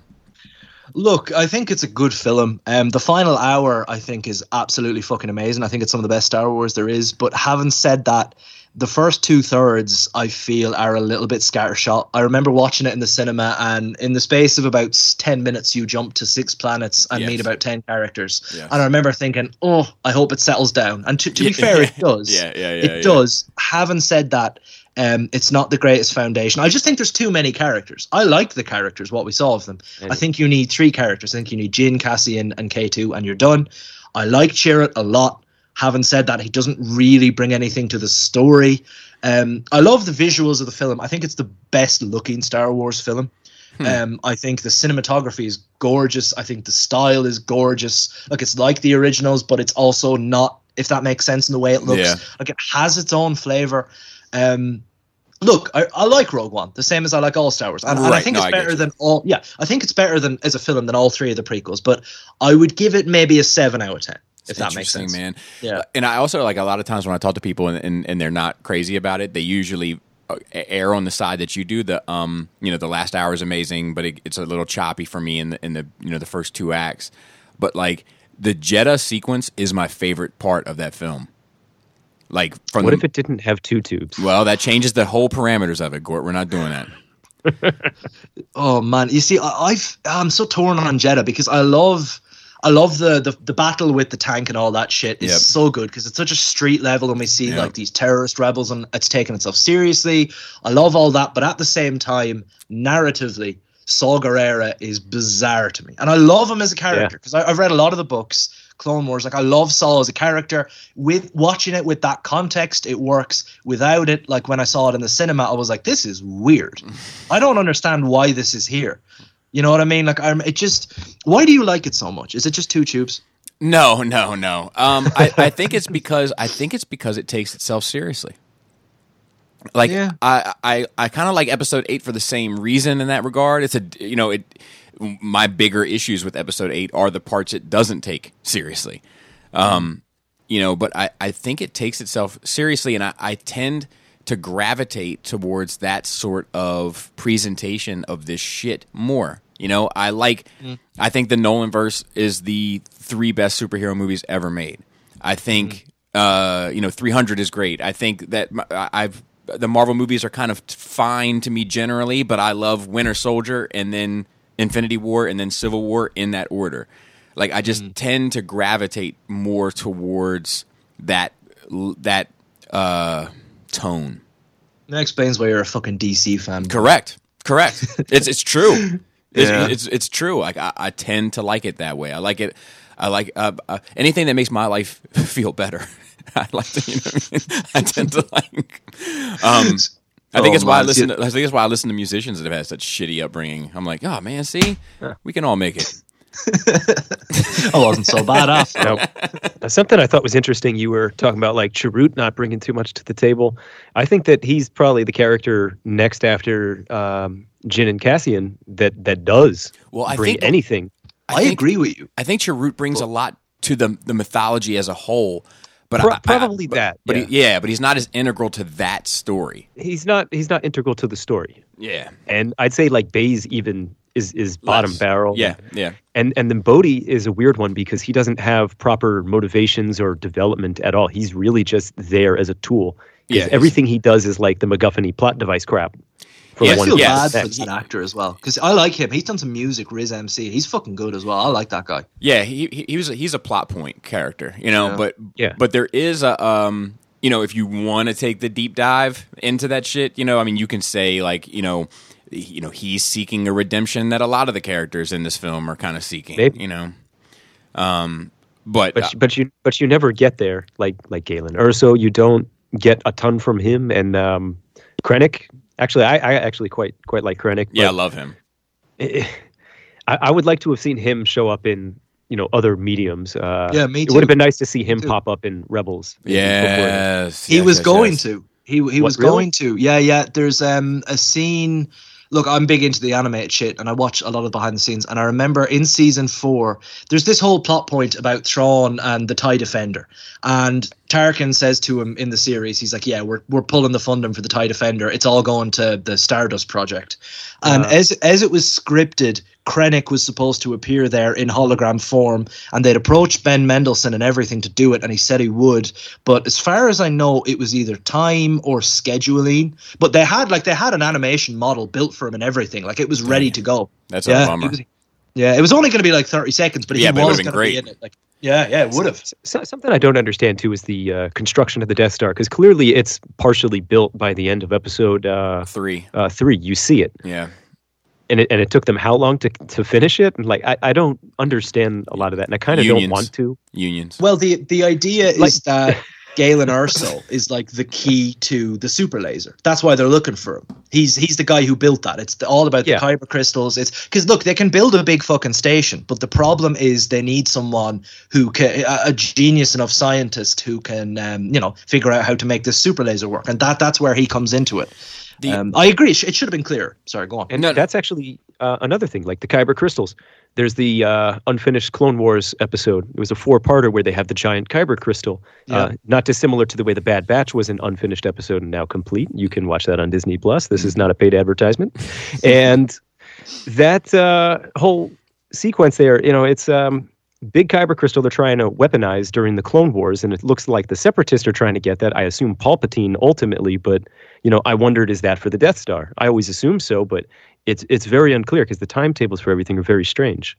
That it is supposed to be for the Death Star. There's a there's a, a, a prequel novel to Rogue One called Catalyst, and it's I it, seriously uh, you should if if either of you are into the books, I know you are a bit, Bobby. You should both read it. It's so good. It fleshes out all that, and all of that is explained, and, and it's a good fucking book. I've well. heard that. I've heard Yeah, that. it's it's so good. You'll see Galen Erso and Krennic completely differently to how you see them in the film, like infinitely better. And I like both of those anyway. But One thing I talk about with Krennic that I like, I, it's still something that I love about his character to this day is that like the whole film, it seems like he's he's like an imperial officer that's not quite good enough.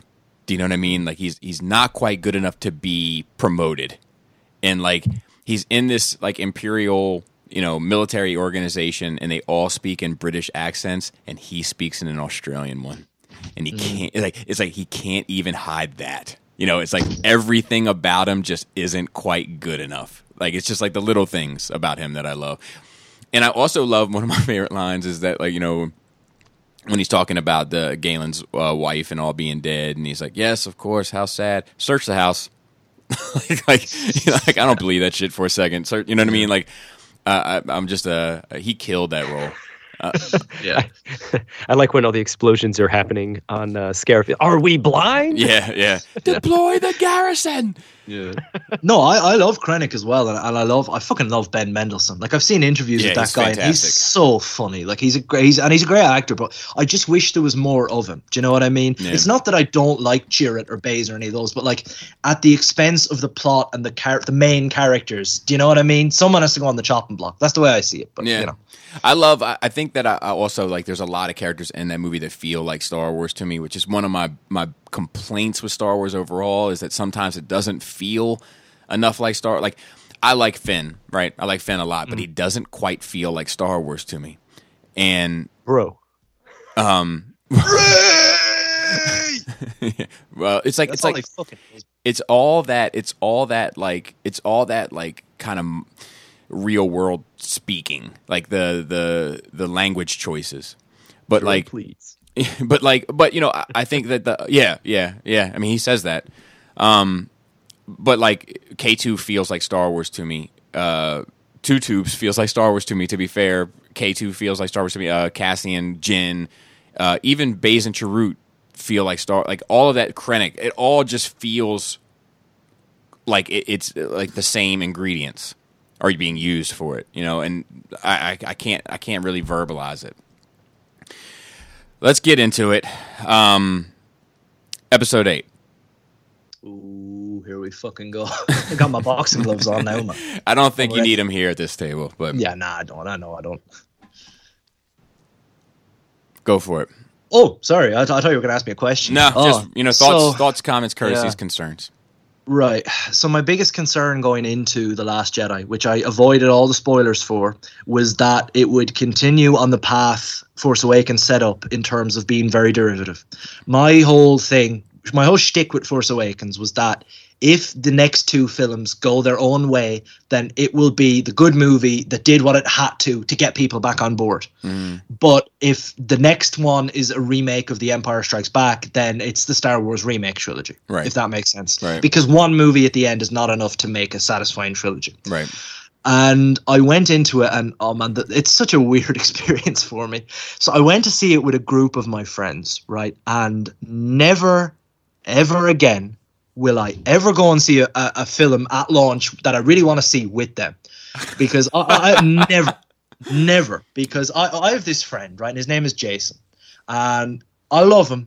But he's a bit much. That's all I can describe him. He, he's a fucking lunatic, right? uh-huh and he likes Star Wars, but me and him have very different opinions on it. Mhm. I talk about how much I like A New Hope, and he says, "Ah, go away, man, it's soft. I like the Sith, man." And he'll talk for twenty minutes about how bad the Sith are and how he loves it, and they would not shut up at the midnight screening, sitting right beside me the whole time, and I was like edge of my seat trying to get every line in. right I remember when we cut back to the island with Rey, and at the time, you know, you're like, "Oh my god, I've been waiting two years to see this," and it comes on, and he goes out loud in the cinema, "Fucking Mary Sue boys, go away," like that, like, and he just, dude, he kept doing it. Then, and remember the bit where Haldo rams the the Megastar Destroyer, hmm and you know how it goes silent, yes. And it's just when that happened, it was the whole theater. It was like bated breath. Yep. Everyone was silent. Ours too. Out loud out now this is this is uh, you can consider this an inappropriate joke. I don't know you've got some shit in nerd rage I'll, I'll go with it. Out loud in the silence he just goes right as the ship fucking blows through it and everyone fucking heard and it pulled everyone out of the moment he just wouldn't shut up and I turned around. The first thing I did when I got out of the cinema was I looked him down the eye. I said, I have never seen a new release film with you ever again. And I've stuck by that. Never again. Because he, he will not shut up. But oh god yeah, but I, I remember when it ended, when the credits went up, I turned to my brother, who, as I said, I've went through all this Star Wars shit with him. That Right. that's how it. And it wasn't negative. It wasn't positive. I turned to him and I said, "What the fuck? Was that good or bad?" And he had exactly the same reaction, Uh-huh. and we all had the same reaction outside. Nobody, like I, we, we- everybody, like people I didn't know. Everyone was just kind of convalescing and talking about was that good, was that bad. No one like knew. It was weird, and Mhm. it took me. I saw it three times, right? I saw it twice. I saw it twice, kind of myself. The third time was a date, so I didn't really pay any fucking attention to the movie, to be honest. Right. But um, it was um, it took me a while to come round to Last Jedi. It's not that I didn't like it; it's that I wasn't sure. hmm It was when it came out on Blu-ray, and I put it on. and I said, right, I'm going to forget as much as I can about it. You know, put all my preconceptions out of my head and just watch it. That I fell in love with it, and it was like it clicked for me. And since then, like I get why people don't like it, 100. percent Having said that, it's probably my second favorite Star Wars movie. Mine I, too. I, yeah, I love it dearly. I'm so glad we're on the same page about that. By the way, Yeah, me too. like it's it's nice to see someone who gets it. Do you know what I mean? Yep, one hundred percent. And it's it's when you find that. I mean that that that one podcast that you Tyler and I did together, like the amount of like private messages and emails and you know comments on Patreon or whatever that were like, um, I, I'll never forget Calum. It was one of my favorite responses ever. He was like, "I just finished this podcast because we go into Last Jedi at at depth because we all three love it." And he's uh, Caleb said, "I just finished the podcast and asked the woman next to me on the train if it was as good for her as it was for me." um, but it's, it's yeah, we all we all appreciate the the same things about that movie, and and and none of us like you know like the the, the things that we dislike you know about it none of us like those parts necessarily. Like i don't think any of us are crazy about the general hugs shit right? No, no, it's but not good. none of that is bad enough to detract uh, how much we love the stuff that we do love i've gotten into the habit of saying this and I, i'm i'm becoming more and more married to it but you know hindsight being 2020 i really wish rian johnson and jj did all three films together and ryan handled all the force stuff and jj handled all the adventure stuff Interesting. Yep. One hundred percent. Oh my god, that's yeah, I agree with you. Do you know what I always say as well? I think Last Jedi, as much as I love it, it's a movie that I would love to see a fan edit of. And I don't mean that take all the women out shit, because I know Right, that right, exists. right. You know, I put that on one night for the crack, just with my friends. We were like, let's have a drinking game every time something's been cut. Man, it, the movie was like forty minutes long, and we were fucked after it. But anyways, um, I would love to see someone kind of tighten up some because look, I love the movie, but it meanders a little. It really is the final hour where everything comes together and works. Yeah. And I, I would love to see someone kind of tighten it up a bit. I think it's a film that needs about ten minutes shaved off it and a few bits mixed around. If I don't know, yeah, I'd. I'd love to see that happen. I, I just think that some of it, like you know, and Gort and I have discussed this, you know, privately and I think publicly as well. But the whole Finn Rose uh, DJ adventure, you replace DJ with Lando, and you make their mission more singular instead of a three part sequence. And, and you replace Holdo. Not that I dislike Holdo, I like her quite a bit. Honestly, I'm okay with Holdo still being in it. But you you replace her character role with uh, Ackbar, and that movie's perfect to me. Oh yeah. You see, yeah, I, I, the Holdo Ackbar thing is one I struggle with too because a lot of people. I remember Rian Johnson saying that if we did Ackbar, the audience would automatically trust him. You know what I mean? Mm-hmm. And I, you might even have the same response. You might have everyone going, "Why did they make Ackbar a dick?" You know what I mean? I, I don't know. Um, I, I agree with you on the other point though, on the, the Lando thing as well, for sure. Yeah, DJ to me is you know everybody's quick to bash Holdo and Rose, but DJ to me is is the most unwatchable character in that movie, and and I say that being a massive fan of him of that actor. Really? What? Why do you not like DJ? Uh, it's the stuttering. It's it's too much. It's just it seems cartoony to me. It doesn't seem. It doesn't. I don't believe it. Okay. No, I get that. Like I'm, not- nah, It was it was done well. I don't. I'm not sure if I not- agree.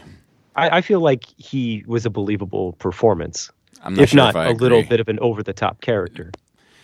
Yeah, I'm not sure I agree. I'm not sure I agree. Um, I like you know I like his look. I like hi I like what his character brings to the table. Like all the you know the don't join, the you know the blurring the lines of good and evil, and and kind of you know placing some of that at the kind of you know military industrial complex kind of you know themes. I I love all of those things. It's just him. It's just him Um, but it's it's once again not nearly and not nearly bad enough.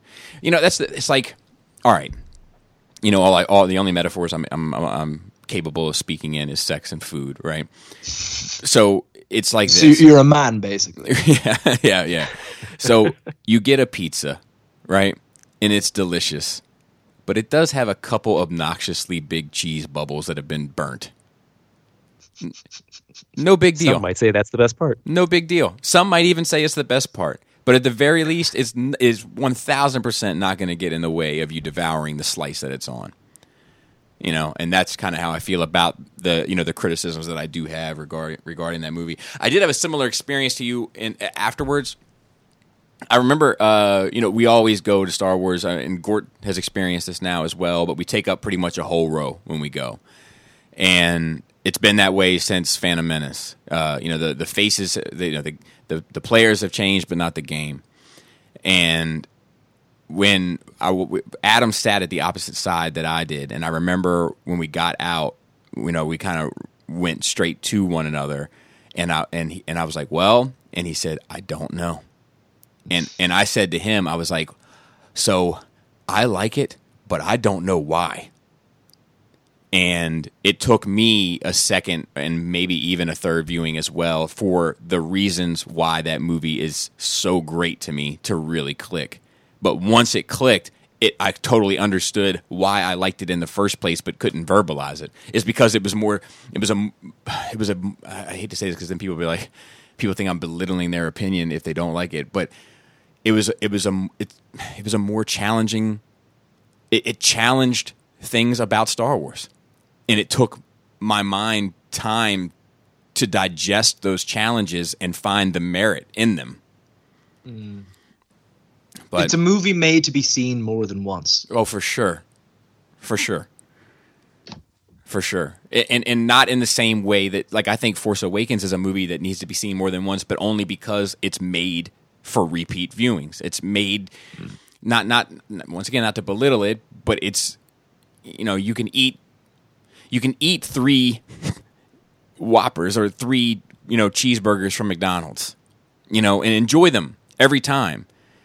But when you have like a big fucking juicy burger from some fancy restaurant, and you're like, man, that was good, but like I need to have it. I need to have it again, but not today.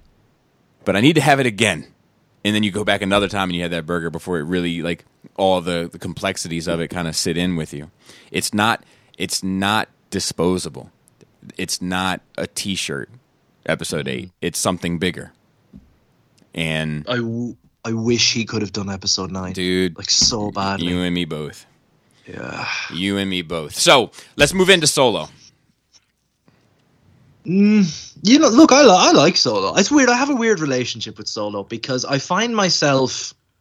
There's things I like about it a lot, and there's things I don't like about it so much. Overall, I think it definitely gets a bad rap. To be perfect, like people are always like, "Oh, Solo is so bad." Have Really? seen it? No, but I heard it was terrible. yeah, I well, exactly. I hear people say it like that a lot, and like that uh, that that that kind of annoys me to be honest because it's like I feel like it got a bad rap because the Last Jedi didn't work for everybody, and I just and oh look, there was controversy before that. Of course, there was about is it necessary? Like I, they're they're all very valid criticisms of the film. Having said that, when I put the film on and actually watch it for what it is, I think the script is great. I think Alden Ehrenreich is so much better than I ever thought he could have been. Amen. Like I don't Amen. I yeah, exactly. I, like I don't watch it and think this is a guy trying to be Han Solo because we've all seen that in other roles, right? Correct. I watch it and I think this is Han Solo. This is a younger Yep. Han Solo. It, It- works perfectly for me. Yeah, the reason why I, I'm in total agreement with you. Like the reason why it works is because uh, I can't ask you this question, Andy, but Gort, when you were 21, is that the same person you are now? No, That's not at all. why it works. Because who who you grow to be in an, like any expanse of your adult life, you're not the same fucking person anymore. And it's like as long as you can see the threads of the fabric, that's all you need. I think I was worried about him just because you know Han Solo is my favorite character in fiction. Period. But and I, I don't even know if they produce cool anymore. Like I don't know if that shit has been weeded out of our chromosomes, like of our genetics. Like I don't even know if we can pass that kind of cool on anymore. And I was really concerned about this kid. And I think this movie really, even though I, I think Chewie steals the show of this movie, I don't. I think this movie only works because he did such a good job. Personally, Yeah. You know, I like this movie better than Rogue One some of the time. Like I flick between the two of them a lot. All all the time. Yeah, really. oh man, do, do you do like it more? But you do like it more than Rogue One? Yeah, I, I like it quite a bit. Yeah. I, I I went into the theater and I was terrified because of how I felt about Rogue One, and I enjoyed Episode Eight, but just being so different of a movie, I didn't know what to expect with this, and I was really scared because it wasn't a saga film, and and I was I was terrified. And maybe about five minutes in, I was like, I'm having so much fun, and you know, even when he's getting his name, you know, Solo, and like, look, it's dumb, but I didn't care. I was in love with this Yeah, movie. I like, hate I. I had a great time watching that movie. you know, Gort. Uh, that's how I feel about the first hour and a half of episode nine. Yeah, Yeah, like the like the the, the all the adventure stuff of episode nine, like um the Pasaana stuff, all that stuff. When when I was watching it in my head, my head was telling me there's things you don't like about this, and then there was another voice that came in and was like, "But you're enjoying it," and that's like the space I was operating in, you know, up up, Yeah. to, up until the end. The um the the thing I was going to say about Solo is I just I don't I find quite the opposite. To be fair, um, than than what you were saying, Andy, in the sense of of, of fan reaction. Like I think leading up to it, I heard a lot of that hubbub of we're going to boycott it because of Last Jedi and blah blah blah. Um, you know, and you know, like I remember also thinking, like as a side note, I, like, I hate getting into the woods with this shit because people get a different, like a eh, not different, inappropriate perspective of kind of you know how I view these sorts of things. But I remember people saying like, uh, you know, like you know, like there's not enough white men in Star Wars, like not specifically that, but that's basically the dialogue of it. And then I remember thinking to myself, like, if you guys boycott this fucking movie, you might think that they're hearing a certain message, but I can tell you that these people in fucking suits, all they're gonna see is that, well, white men don't work. So like you're gonna if if white men is what you want to be in these movies, you're shooting yourself in the foot. Um that that that's where my annoyance comes in with like I get not annoyed with all that but shit. a lot of the yeah. Yeah but like the, the shit that people rail on last jedi for and, and even solo to a lesser extent it's like oh i hate the holdo thing. Why? Because it's all about put the man down and i'm like i, I know a guy right? Ow. he's a good friend of mine. I know i know. I have a friend right? He's one of my best friends in the world but he said that to me and look he clearly picked it up online. And i turned around to him and i was like what do you mean? And he's like oh i think it's just very put the man down. I'm like how it, look, how is that any different?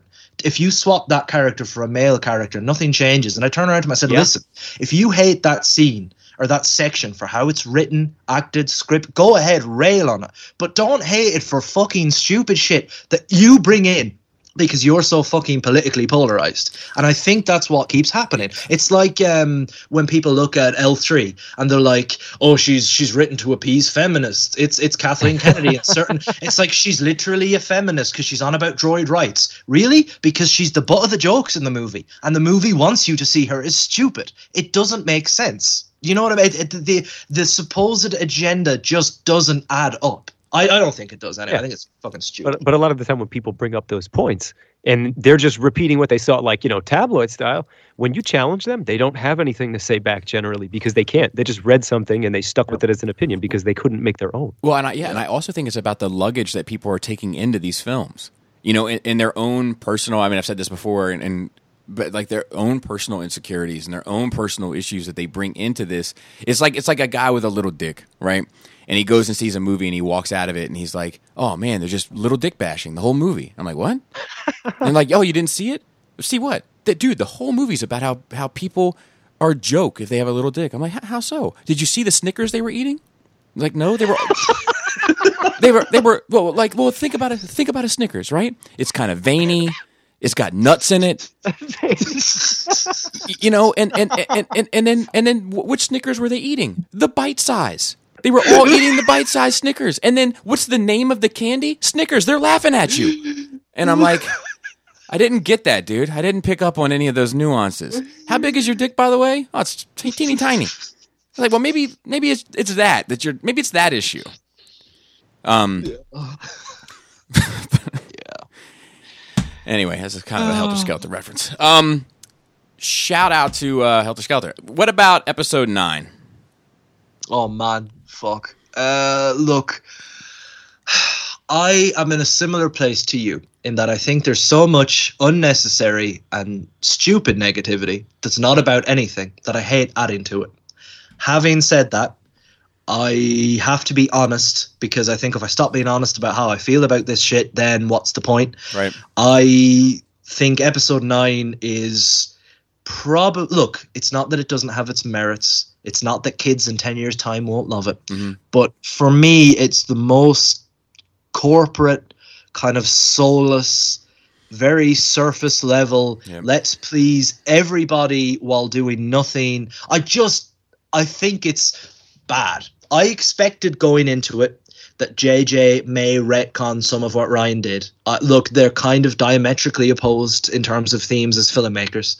Um, but I expected a JJ Abrams movie to be decently paced, decently plotted, have fun and likable characters, and you can kind of breeze over it and say that was fun.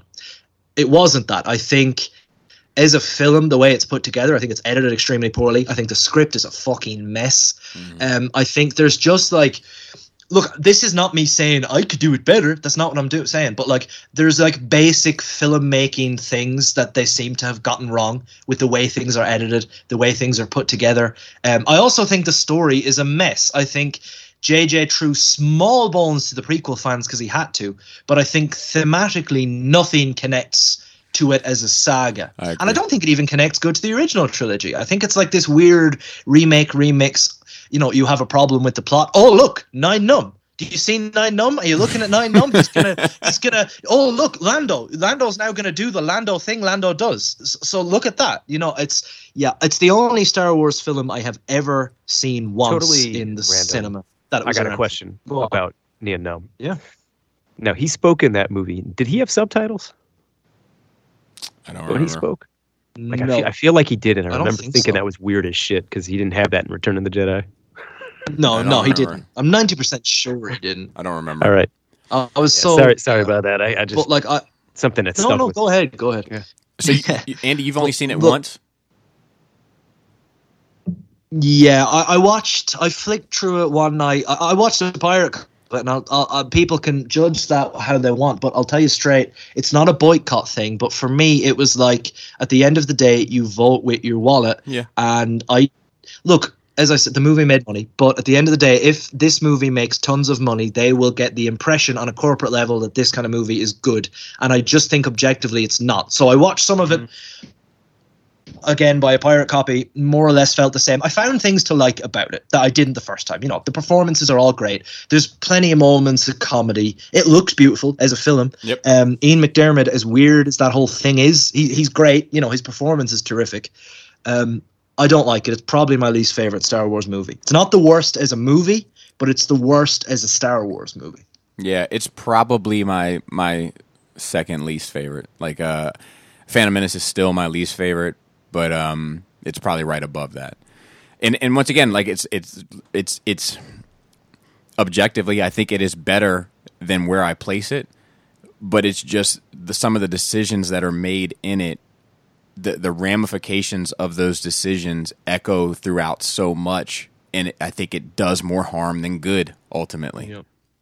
And it doesn't work as a cap it doesn't work as part of the star wars saga at all even if it wasn't the end it does like fundamentally things like the chosen one look i i don't like the chosen one i think it was an unnecessary plot point that george retroactively put in Agreed. to some yeah i, I don't like it. having said that it's such a major part Yeah, it's there now. a It's whole there now. trilogy you can't you can't ignore it you know what you can't and i also think that look, I have my problems with the prequels as much as anyone. Having said that, I really feel like JJ was as much as possible trying to avoid going there. You know what I mean? I know we hear those voices, and look, I think that's a beautiful scene. In a better movie, I would it, it, it could make me tear up. Do you know what I mean? Right. Having said that, like the fact we didn't get Anakin at all in this trilogy is is weird. It I doesn't agree. feel when you watch it as a saga, it doesn't work that he wouldn't play any kind of role. I agree. I agree with that. So The yeah. um, it's uh, but I, I'll tell you, upon second viewing of it, I did like it more. It, it's really, it's just when Kylo shows up. It's pretty much when Kylo gets thrown down the pit. As soon as Kylo gets thrown down the pit, the the the the choices that that movie makes from there forward, I'm just not on board with, like any of them. I'm not on board with, uh, you know, Rey making the DMX sign and being able to beat the Emperor that just took down a whole fleet with this unlimited power. I'm not for Kylo coming up out of the pit once the battle is over and then giving life and then dying. I'm not okay with you know the the horse battle on the on the Star Destroyer and how that goes down. I think that the the the the space battle, for lack of a better term, is probably the sloppiest one we've ever seen in any Star Wars Yeah, film. it's, it's Oh, really yeah. bad. yeah. Um, it's it's just I, I'm not okay with the uh, with you know her taking the name Skywalker seems weird. Like and and then the whole you know and that meme has fucked me up for life. That Rick and Morty meme. You know where the kid where the kid is like, uh, so wait, let me get this right. Palpatine infiltrates the government as a Sith Lord, takes control of the Jedi, finds the chosen one of the Jedi to take as his apprentice, to use as a tool to try to turn his son, is able to keep the family at odds, falls down a pit, you know, at some point has a daughter that comes back. Everybody, all the Skywalkers are willing to sacrifice themselves for her, namely Ben and Luke, and then she lives on and takes over the name. So the Palpatines take over the Skywalker. Like it just doesn't work for me. It's just very unsatisfying. Um, it's kind of a. I know that Rey is a hero. Don't get me wrong, but in some ways, Palpatine wins. yeah. Oh, he does. He does in a lot of ways because his lineage survives. His lineage survives and like puts on the mask of Skywalker. Yeah. But it, it's not even just that stuff. Like the stuff within the film.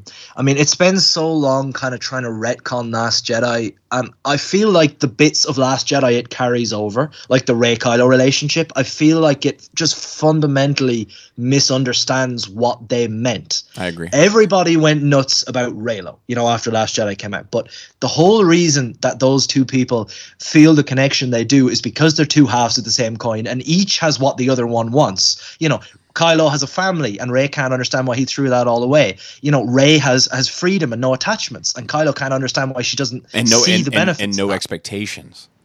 Yeah, absolutely. Absolutely. And it's like the connection. Look, I understand how you can interpret what happens in The Last Jedi as a romantic pull, but I think it's a lot deeper than that. And I, I think the too. film makes it.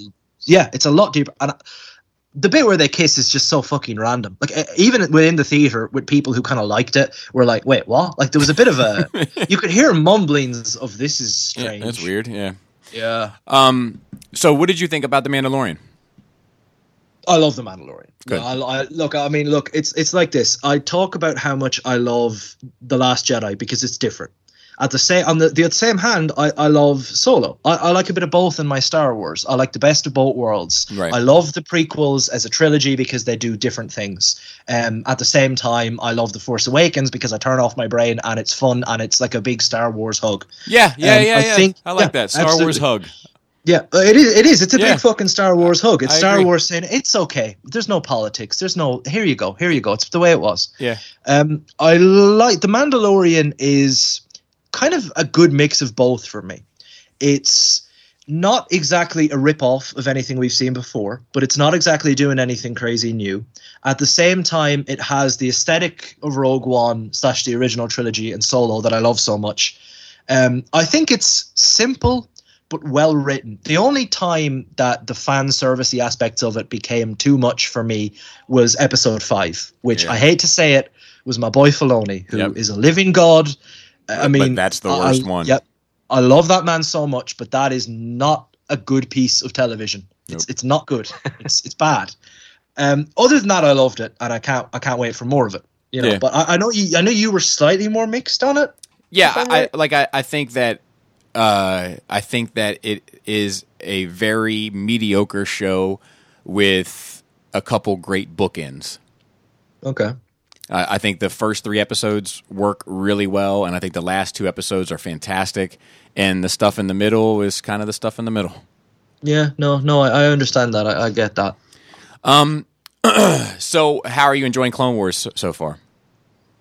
You know, I've only got one episode into it. which- Yeah, I mean, well, there's only, the second the episode second only just out came out today. today. Yeah, yeah, yeah. Yeah, but do you know what I'm really fucking sick of, man? I'm sick of having to pirate this Disney Plus stuff because it's not out here yet. Right. out- yeah, that's a bummer. In yeah, it's out in three weeks. And look, I would I'm gonna pay for Disney Plus because it's good content, so I want to pay for it because I want to support it. You know what I mean? Right. At the end of the day, you have to vote with your wallet. Right. Having said that, I can't I couldn't just avoid the Mandalorian because it's everywhere. Do you know what I mean? Right, right, right.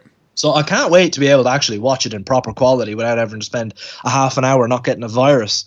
Um, no, yeah, I love I loved the episode last week, and it it as someone who for a long time would say the Clone Wars is great when nobody. Well, not nobody, but the fandom at large dismissed it. Right. Um, it means a lot to see it validated the way it has been. Like we have Clone Wars references in, you know, vague as they may be. We have them in Rogue One. We have a Pike, an original Clone Yep.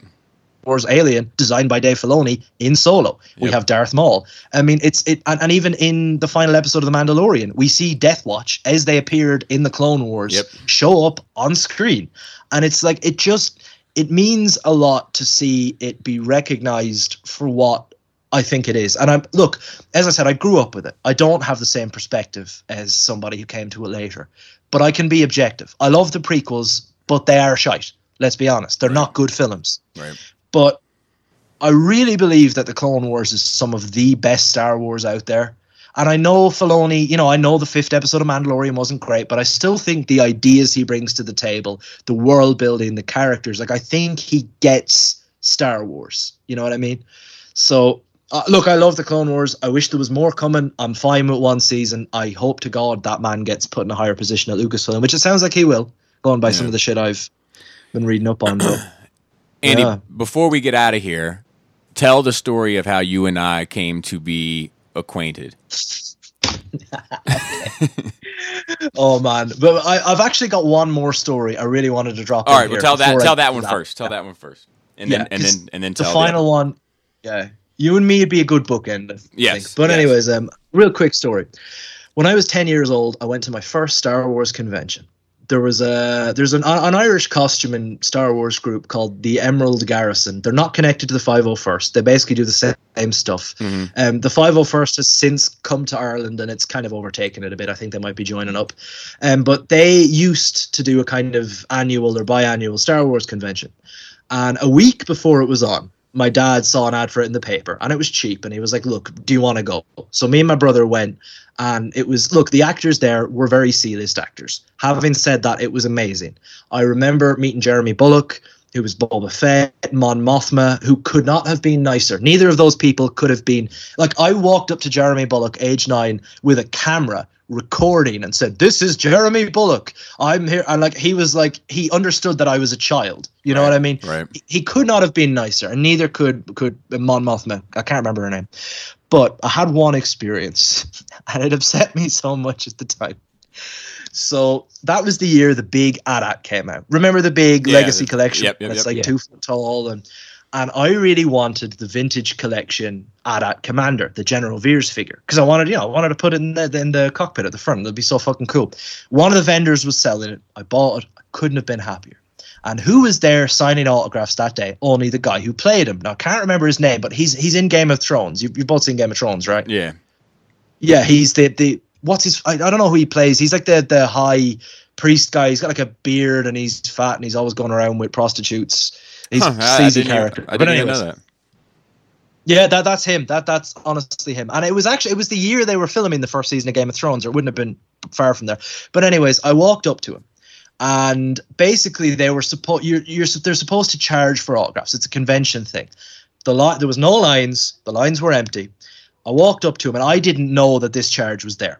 Nine years old, and I, he was talking to someone, and I stood there for about a minute waiting for him to finish talking, and he just kind of looked at me and looked away and kept talking, and finally he turns around to me, and I, I go, uh, "Excuse me, could, could could you sign this, please?" And I was like in awe, like this was this guy met George Lucas, Right. and he looks at me and he goes in a real British accent, he goes, got a tenner, mate.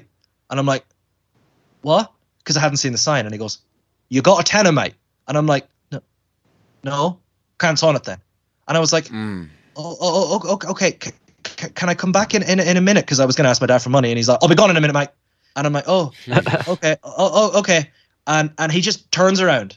And, and I kind of stood there for a minute in shock because I thought he was joking. Not that I would expect shit for free. This was my first convention. I was a kid. Right. And he turns around and looks at me and he goes, Yes?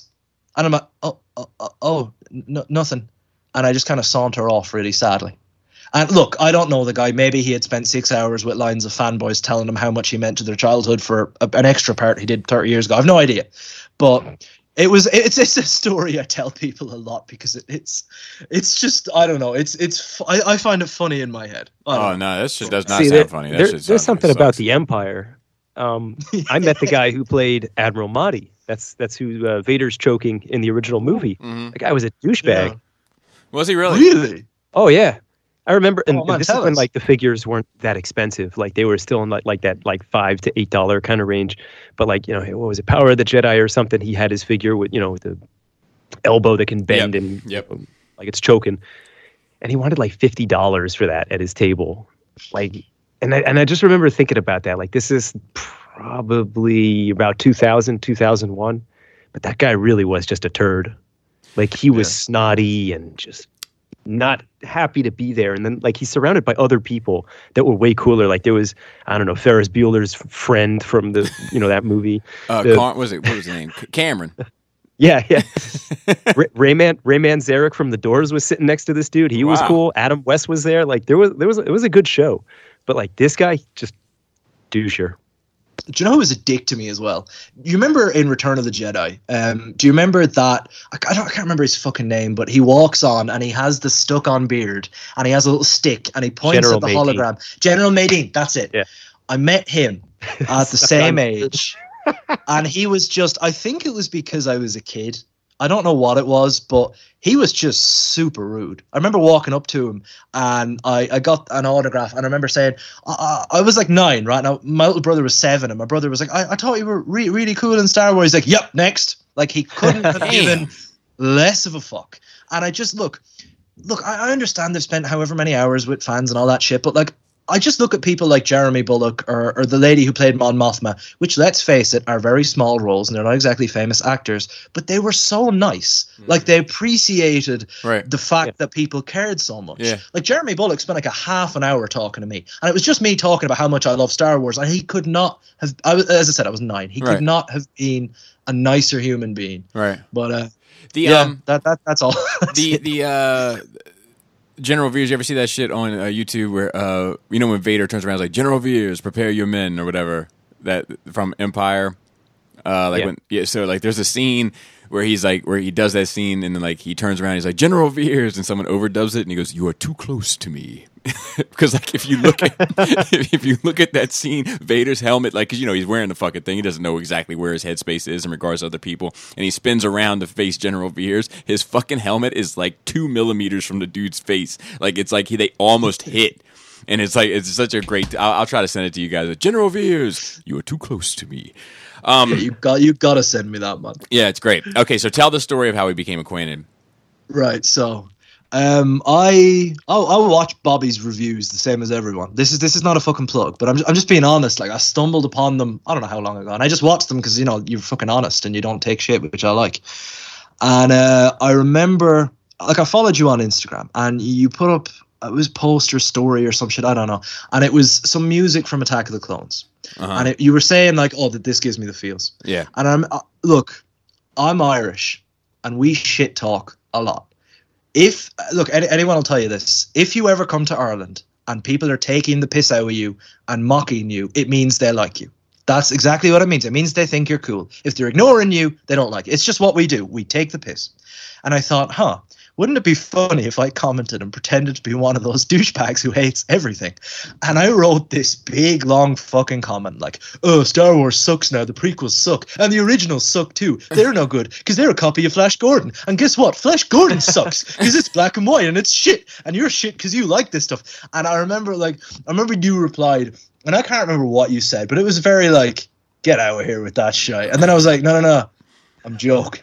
So Well, so okay, I I'm- went, I went to your, I went to your page immediately, and um, and was looking through your pictures, and you had some uh, like Bayformer thing on there, and it was either Bayformers or it was a or it was a chug or it was a chug toy or something. I can't remember what it was, but I I, I just got back and I responded back like I like something along the lines of like I don't take talk like that from people that watch Bayformers or you know what I mean like or the, the opinions of people who watch Bayformers don't matter to me or like you know Dude, I, I hate Bayformers. but, but it was something. It was something in regards to some post, and then you wrote me back, and you were like, "No, you, you got me fucked up."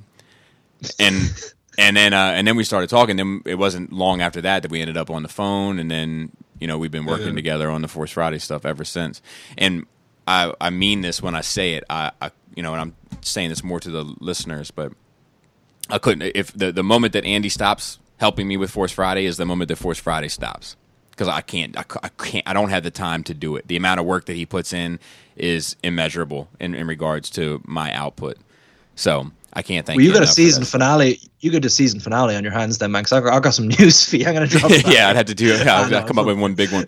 Um, No, I think you overstate my contribution. I want to say that to people who are listening because look, it means a lot to your show. And look, I'm not going to go on a tangent of oh, thanks, man, but like, like to be able to do a bit of research. It only takes me like an hour anyway. That even if it's just a couple of words you use, that so many people listen to. Like, like it does mean a lot. Do you know what I mean? Like, I mm-hmm. don't take the I don't take the opportunity to even in a small way because like Force Friday is your fucking thing. I do a bit of research. You put it all together. You post it. You do all that. Like, getting an opportunity to have any kind of opinion about Star Wars and have that many people listen to it and say, huh, like it does mean a lot. Hon- honestly, it does. So, you know, I, I, I do appreciate it because I'm sure you get people all the time saying, oh, I'll help you with this. And then they do fucking nothing. well, it was only one instance where that happened, and um, You did, you did tell me about that. Yeah. yeah, I don't even want to talk about it. Um, yeah let's see. There the uh, let's see. Okay, so let's. Uh, Gort, did you have anything that you? Oh, you know what? Real quick, do you want to plug anything? Andy, You talking to me or Gort? Andy, you. Oh, me. Well, you know what, man? I'm going to take the opportunity to plug the semi-regular podcast that I do with two of my friends. Um, it's called Your Mother's Favorite Podcast. It's on iTunes, Stitcher. It's it's on everything really. Um, I'll tell you straight, it's not for kids. We have a particular friend who's a normie, and it's basically his sexual exploits every week. It's Updated. great. He's great. Yeah, it's fucking funny, man. I already love like it. so much. but it's um, I- I'll tell you straight. Look, there's not much of a format. We use two USB mics and just go for it. But it's fucking funny. I think it's funny, Yeah. and we have a good time. So I would appreciate anyone giving us a listen. You know, uh, sharing it around. That that would that would mean a lot. Yeah, for sure. Gort, do you have anything that you want to ask him before we get out of here? Uh, well, so we got the High Republic coming. I'm just curious what Oh. your outlook is for that. Oh, my outlook's pretty positive because I think my I've read a few of the books and I think a lot of them are really well written, especially the new canon stuff. Um, and I think the biggest problem with them is that they're kind of hamstrung by having to be side stories. You know what I mean? They can only tell this story or this story. They can't really tell anything too big. Um, so I think the idea of letting some of the best creators who've done that stuff, like Claudia Gray and Charles Soule, and like they're fucking talented people, and letting them kind of do their own era. It's not the Old Republic because we all know they're Yeah. going to do the fucking Old Republic as movies, but letting them flesh out their own era of Star Wars and tell it, I think, is a great idea. So I'm excited. Like I, I have the book on pre-order. I can't wait for it. Okay, and, and it's interesting. You've echoed a little bit of how I was feeling about it. I was a little concerned because I feel like it's not maybe what a lot of us wanted with Old Republic being probably that. Mhm. But this is also an era that has not been explored, so there's a lot of creative freedom, which is probably going to be a good thing. Yeah, agreed. So And I, I think uh, I think that's gonna you know be a big helping hand for it. Dude, they will save Old Republic till they need three movies or six movies, or because they can get as much as they want out of that. No, for real. Yeah, Anybody yeah. who is expecting Yeah, this to fair. seriously be an Old Republic project, I don't think understands how Disney works or how movies work. That's fair. Um, one one thing to put a pin in. Um, I, I can't imagine Revan as a character showing up in this High Republic thing. so especially that's, Oh, no, that's, no, that's, no, no, no. It so wouldn't be a proper I can. Yeah. I can. I'm just gonna put it out there. What? Yes, I'll The- tell you why. one- all of How? the it's it's all of the simultaneous marketing coming out with Revan right now. They No, I, launched. I, I, get- they Bobby, launched. I get that, but in the in the movies, which is what matters more than anything else, as we know, they specifically tell us there hasn't been a Sith for a thousand years. Do they say a thousand years? Yes. Yep. Yep, okay. they okay. All right. Well, then I'll Like it, if, I'm, if, I'm if sure. it's I'm sure people. will It's let- not. It's not Darth Revan. Right. It's it's just Joe Revan. Do you know what's fucking stupid? This Keanu Reeves is Revan thing. I like Keanu as much as anyone, but like he's good as John Wick because John Wick shoots people. Do you know what I mean? Like I keep seeing these edits as of Keanu as as Revan, like this would be so cool, and it's like no, it wouldn't. We need a good actor. Have you not seen those? I agree with you. I agree with you. By the way. yeah, yeah, Um, we need to start wrapping this up. Uh, yeah. We do, man. Andy, thanks for coming on with us. Uh, I greatly appreciate it. Thank you for all the work that you do behind the scenes for me, and uh, and and that is appreciated as well. I know this. It's been interesting to hear your perspective as a person of your age, um, and also the strong connections that you have to Civil War. You know, just being with your upbringing. So it's been very meaningful, and I, I do appreciate it. And uh, we'll check back with Oh. you sometime. I love you too, Bobby. You can say it. It's okay. We know. I just don't know how to show it yet.